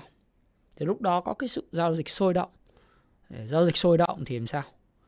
Thì sẽ có công an việc làm cho dân xây dựng này dân à, thép này dân gạch đá này dân à, hoàn thiện nội thất này dân tư vấn thiết kế này. Đấy. thì tôi nghĩ cái ngành bất động sản nó rộng hơn rất nhiều so với câu chuyện là mấy uh, xin lỗi mấy bạn bất động sản môi giới là có đất ấy. Tôi không thích những bạn có đất bởi vì cuối cùng bạn chỉ đi môi, môi giới mua bán cái miếng đất nó không tạo giá trị gì cả. Tôi thích những cái nhà phát triển bất động sản mà có những cái chung cư, có những cái nhà liền thổ, shop house, những cái người tạo ra khu đô thị văn minh thì những cái đó mới thay đổi cái bộ mặt của đất nước, thay đổi cái bộ mặt của cái địa phương sinh sống được. Nhưng còn cái việc flip qua flip lại cái miếng đất thì nó không nó không tạo cái giá trị lan tỏa cho xã hội. Tất nhiên là các bạn có đóng thuế trước bạ, thuế chuyển nhượng. Tức là các bạn giao dịch thì các bạn transaction các bạn cũng trả phí. Nhưng nhưng nó không phải là cái mà à, căn cơ. Cái căn cơ nhất là ai cũng có nhà giao dịch nó sôi động và chính các bạn sẽ là người hưởng lợi lớn nhất trong cái sự phát triển của thị trường bất động sản trong dài hạn và kể cả như vậy đối với thị trường chứng khoán, được không ạ? Cho nên anh thì anh rất nghĩ rằng là muốn thị trường bất động sản nó ổn định trở lại thì nó phải có cái giải pháp cho những người mua và giải pháp pháp về nguồn cung giá hợp lý. Nói chung là chắc chắn là tư duy người châu Á là luôn để lại bất động sản nó chẳng qua chẳng phải là người châu Á đâu ờ, Phạm Hưng. Ờ, nếu mà anh em mình có đi qua Mỹ đi uh, tại vì Thái Phạm đi qua Mỹ cũng khá nhiều lần nhá và ở đây thì cũng có những cái bạn mà ở Mỹ thì uh, mình nói thế này này. Bạn đến uh, Los Angeles, bạn đến uh, Beverly Hills hay là Seattle, San Francisco rồi New York hay là Florida, Atlanta này kia. Những cái trung tâm ấy, thì bạn thấy là những anh em Tây trắng người ta cũng để lại cho con nhiều lắm chứ không phải chỉ có người Việt. Mà họ để lại bất động sản không mà Mấy chẳng hạn như ở khu mà ông ờ, Donald Trump ông đang sống đi. Thì khu đó thì một cái căn biệt thự bây giờ nó có giá vào khoảng tầm từ 25 đến 30 triệu đô. Có những căn mà có thể lên tới cả trăm triệu, đúng không? Vì bản chất là nước Mỹ nó luôn luôn in tiền, thì thì cái giá bất động sản nó vẫn cứ tăng lên và quốc gia nào cũng thế thôi.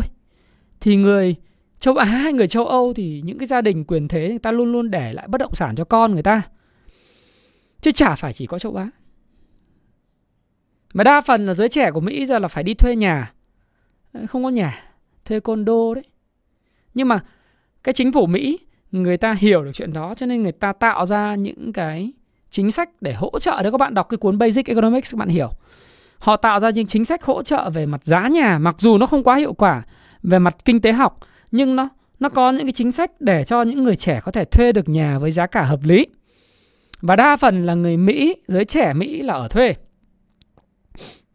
Bởi vì thực ra một cái căn nhà uh, chẳng hạn như tôi nói ngay cả một cái bang mà không quá là nổi bật ví dụ như bang New, New Mexico đúng không? Uh, chẳng hạn là bạn đến Albuquerque chẳng hạn. Đến Albuquerque thì bạn thấy rằng là cách đây khoảng 20 năm một cái căn nhà Albuquerque ở khu vực mà đẹp nó đã có là giá khoảng tầm 700 ngàn đô la một, một, một căn này. Đấy là bất động sản mà đẹp ở trong khu compound đó. Bây giờ sau 20 năm thì cái khu đó thì phải lên tầm 7 triệu đô đúng không? Đừng nói San Diego, đừng nói những cái ở phía bờ Tây của nước Mỹ, cái nhu cầu của du học sinh Trung Quốc lớn ấy, châu Á nhiều, Ấn Độ nhập cư vân vân nó còn đẩy giá lên rất là cao. Thế thì châu Âu hay Việt Nam thì đất nước là phát triển thì bất động sản nó cũng tăng giá hết. Nhưng vấn đề cuối cùng là làm thế nào cho hai cái cung và cầu nó gặp nhau. Đấy. Thế thế thôi chứ còn ờ, anh em ờ, anh em thì cũng đừng mong là là bất động sản nó sẽ giảm sâu rồi nó sẽ phải ờ, sập, nó phải phá sản này, khó lắm. Thế thì anh em chết trước, đầu tư làm gì? Con NT2 à? NT2 thì uh, nó vẫn chưa có cái điểm nổ đó nhưng mà uh, nó có thể đang hình thành cái tay cầm. Nếu nó hình thành xong cái mẫu cốc tay cầm thì cũng rất là tốt. Đang hình thành cái tay cầm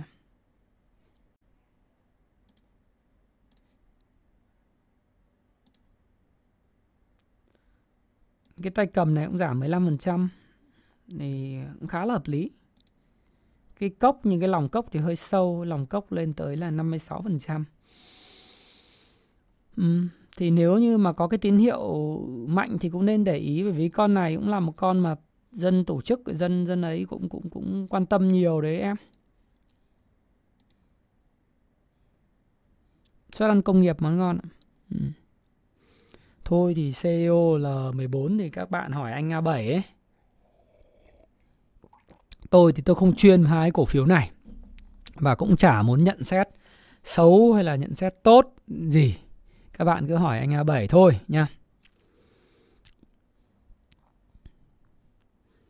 VB Bank thì thầy trả lời rồi Tuấn. À, Trần.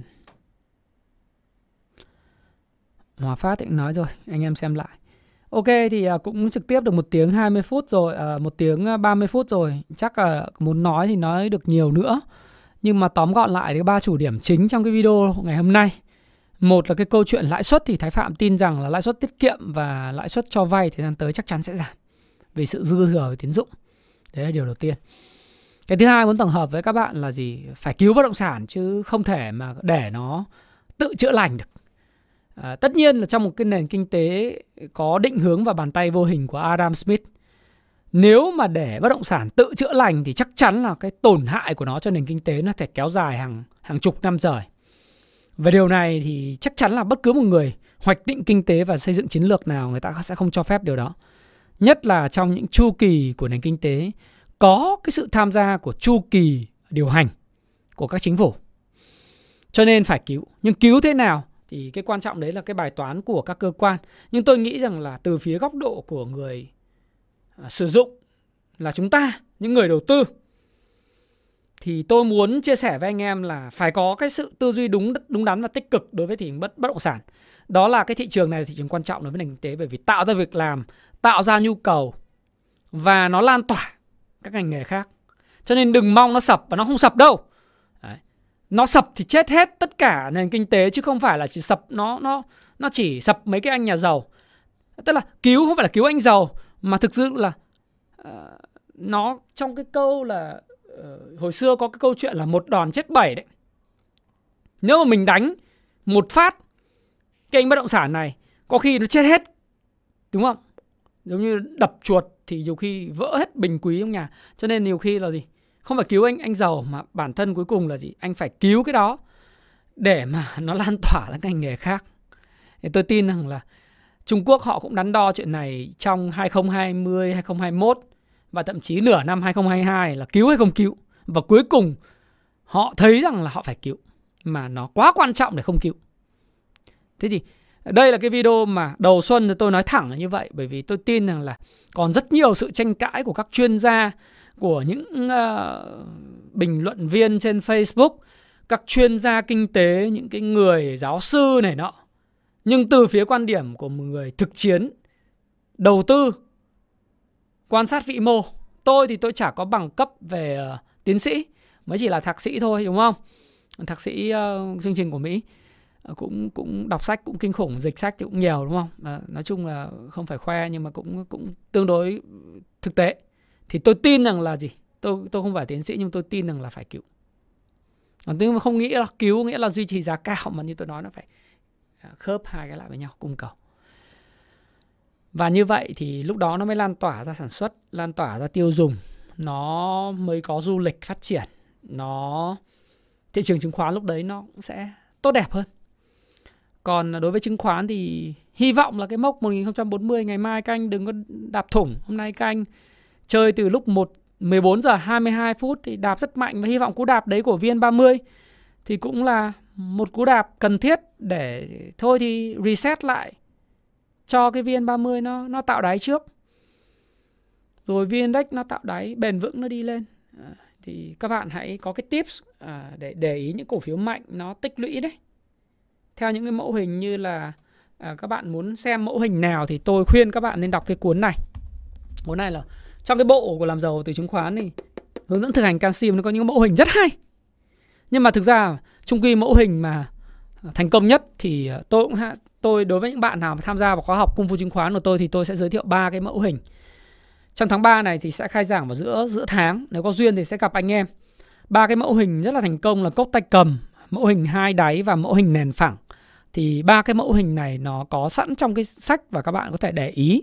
Những cái cổ phiếu tất nhiên bạn phải có công cụ phần mềm à, chẳng hạn như Kuvo Stop rồi bất cứ một cái phần mềm nào bạn có thì bạn để ý khi nó tạo thành cái mẫu hình nền phẳng mẫu hình ờ, cốc tay cầm hoặc mẫu hình hai đáy thì thường sau đó cái cổ phiếu nó sẽ có những diễn biến rất là tích cực. Và cái tips của tôi đối với bạn à, khi mà bạn có thể để ý những mẫu hình pattern tương tự như là dầu khí ngày hôm nay.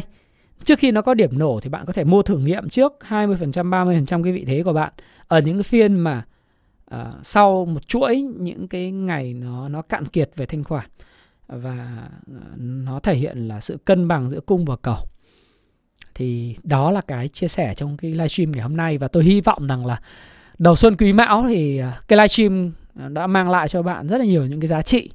À, tôi cũng xin cảm ơn một số anh em đã gửi super sticker nếu mà anh em mà chưa gửi được super sticker thì rất đơn giản thôi à, các anh em có thể like cho cái video này chia sẻ cái video này bởi vì tôi tin rằng cái video này sẽ lan tỏa những giá trị tích cực và sẽ giúp cho các anh em có những sự chuẩn bị về mối quan hệ về kiến thức cho những chu kỳ sắp tới. Và 30 năm nữa thì anh em phải giàu. Nếu không giàu thì không còn cơ hội nào đâu. Nhá. Không sau 30 năm nữa thì rất khó nói. Tất nhiên lúc đấy thì tôi cũng 70 tuổi rồi nhưng mà lúc đó uh, sẽ rất khó cho thế hệ trẻ. 30 năm tới là giai đoạn vàng của Việt Nam cho những cái, cái khó khăn ngắn hạn này nó mang tính chu kỳ thôi và bây giờ mà nản chí là chết bây giờ phải vững tâm vươn lên Đấy. thì uh, mong là cái livestream đầu xuân quý mão nó mang lại cho các bạn những giá trị tích cực như vậy và có những cái bài học và nếu bạn thấy yêu mến thái phạm rất đơn giản share video này đăng ký kênh thái phạm like gửi super thanks, super sticker. Why not? Và chờ đợi chương trình hội viên của Thái Phạm. Và nếu có duyên chúng ta gặp nhau trong khóa học cung phu chứng khoán được không thì anh em ủng hộ uh, thông qua việc mua sách ủng hộ Thái Phạm. Và đặc biệt là mua sách thì ấm vào thân các bạn thôi, đúng không? Chẳng hạn những cái mà tôi nói nó hoàn toàn có thể được rút ra từ làm giàu từ chứng khoán đến Nhật 18.000%, Wickcock vân vân, ấm vào thân thôi. Thái Phạm cảm ơn bạn à, đã ủng hộ trong cái video livestream cả trăm phút như thế này. Xin chào và xin hẹn gặp lại các bạn trong các video tiếp theo. Cảm ơn các bạn rất nhiều. Ok, thiếu chạy bộ A bờ cờ đúng không Lê Luân Trần? Cảm ơn ẩm thực Tây Bắc.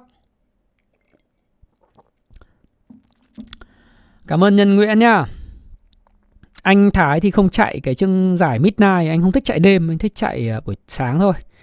Cảm ơn bạn Thành Danh, Văn Thành, Cường Chelsea. Cảm ơn bạn. Bye Minh Hiếu nhá. Bye anh em. Biển HP. à, Đúng rồi, cứu bất động sản là cứu nhiều người đấy. Chào Tiến Hoàng. Ok, chào à, bạn à, Phạm à, Thoan đẹp trai bên Đài Loan và hình ảnh Jesse Livermore nhá. Xin chào Hoàng Nguyễn, chào Hiệu Dương, chào Thế Sơn. Ờ, xin chào Minh Vương, chào Tiến Anh 135, chào Đức Lê và chào Dương Sơn. Ok, chào hết thì uh, khó, nhưng uh, xin tổng chào tất cả anh em. Chào thắng đoàn lần cuối Lê Phạm. Bye bye. See you again.